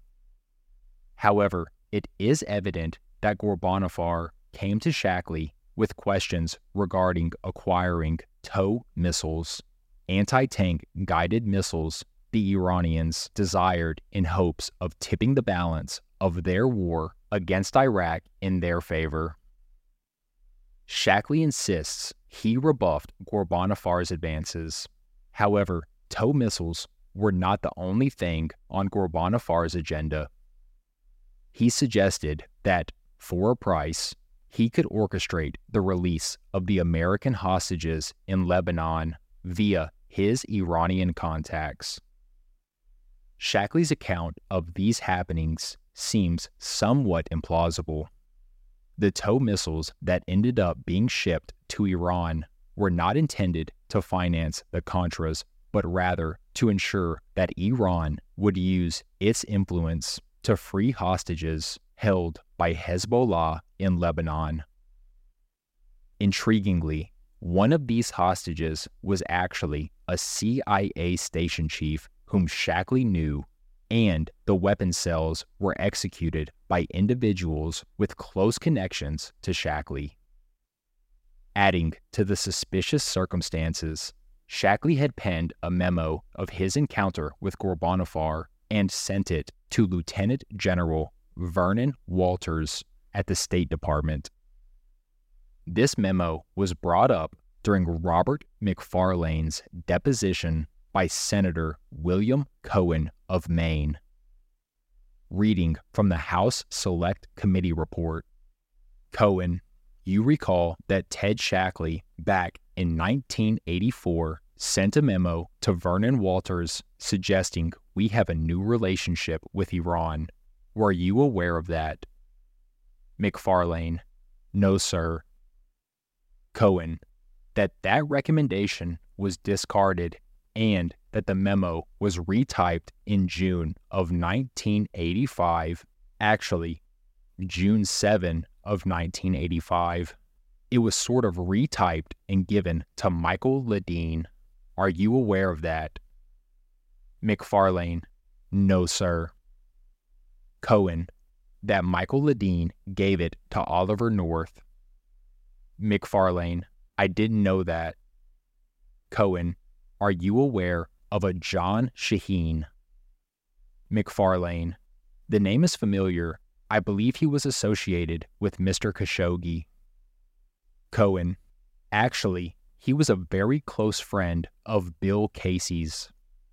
They served together in World War II in the OSS, and John Shaheen floated a possible hostage initiative on behalf of Cyrus Hashemi.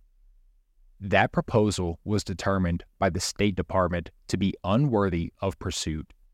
Were you aware that was being done at the same time we had paper being prepared by a recommendation by John Shaheen? McFarlane, no, sir, I don't. Cohen, were you aware that the State Department looked behind the Shaheen proposal and saw Mr. Ghorbanifar Cyrus Hashemi, who set the October Surprise conspiracy in motion through his contact with John Shaheen, was indeed a close ally and business associate of Ghorbanifar. Both men navigated the obscure world of arms dealing until Ghorbanifar severed ties with Hashemi, opting to partner with Adnan Khashoggi instead. According to Gordon Thomas and Martin Dillon. Ghorbanifar and Robert Maxwell knew each other well, having been introduced by Cyrus Hashemi. Subsequently, both Khashoggi and Ghorbanifar were enlisted by Israel to aid in trafficking arms to Iran. This was done in an effort to strengthen Iran's fight against Iraq, enabling Israel's rivals to continue weakening each other. David Kimche, a former Mossad officer and then Director General of Israel's Ministry of Foreign Affairs, supervised this operation. Robert Maxwell, who played a supporting role in this scheme, was also actively assisting Israel's intelligence. It is entirely possible that Shackley was aware of these complex arrangements and tailored his testimony regarding the 1984 Hamburg meeting to conceal his involvement. In his memo, he essentially offered Ghorbanifar Farr services to the State Department. According to ex CIA officer William Corson, Shackley did this because Israeli intelligence suggested it. This kind of interaction between Shackley's network and the other factions mentioned in this chapter with Israeli intelligence would become a repeated theme throughout the Reagan era and beyond. And that takes us to the end of chapter 6. As always, make sure you're looking at this information with a critical eye and drawing your own conclusions. Be sure to support Whitney Webb. Go check out her work, buy her books. And I'd also like to give a shout out to Ryan Dawson. I learned about a lot of this information from him originally, and I think that it's a shame that he's been so heavily censored. So I'm going to drop links to his website and some of his other platforms in the description below. So if you're interested in checking out any of his work, please do so. And I think that wraps everything up. I'm looking forward to seeing you for chapter seven. Love you all. Peace.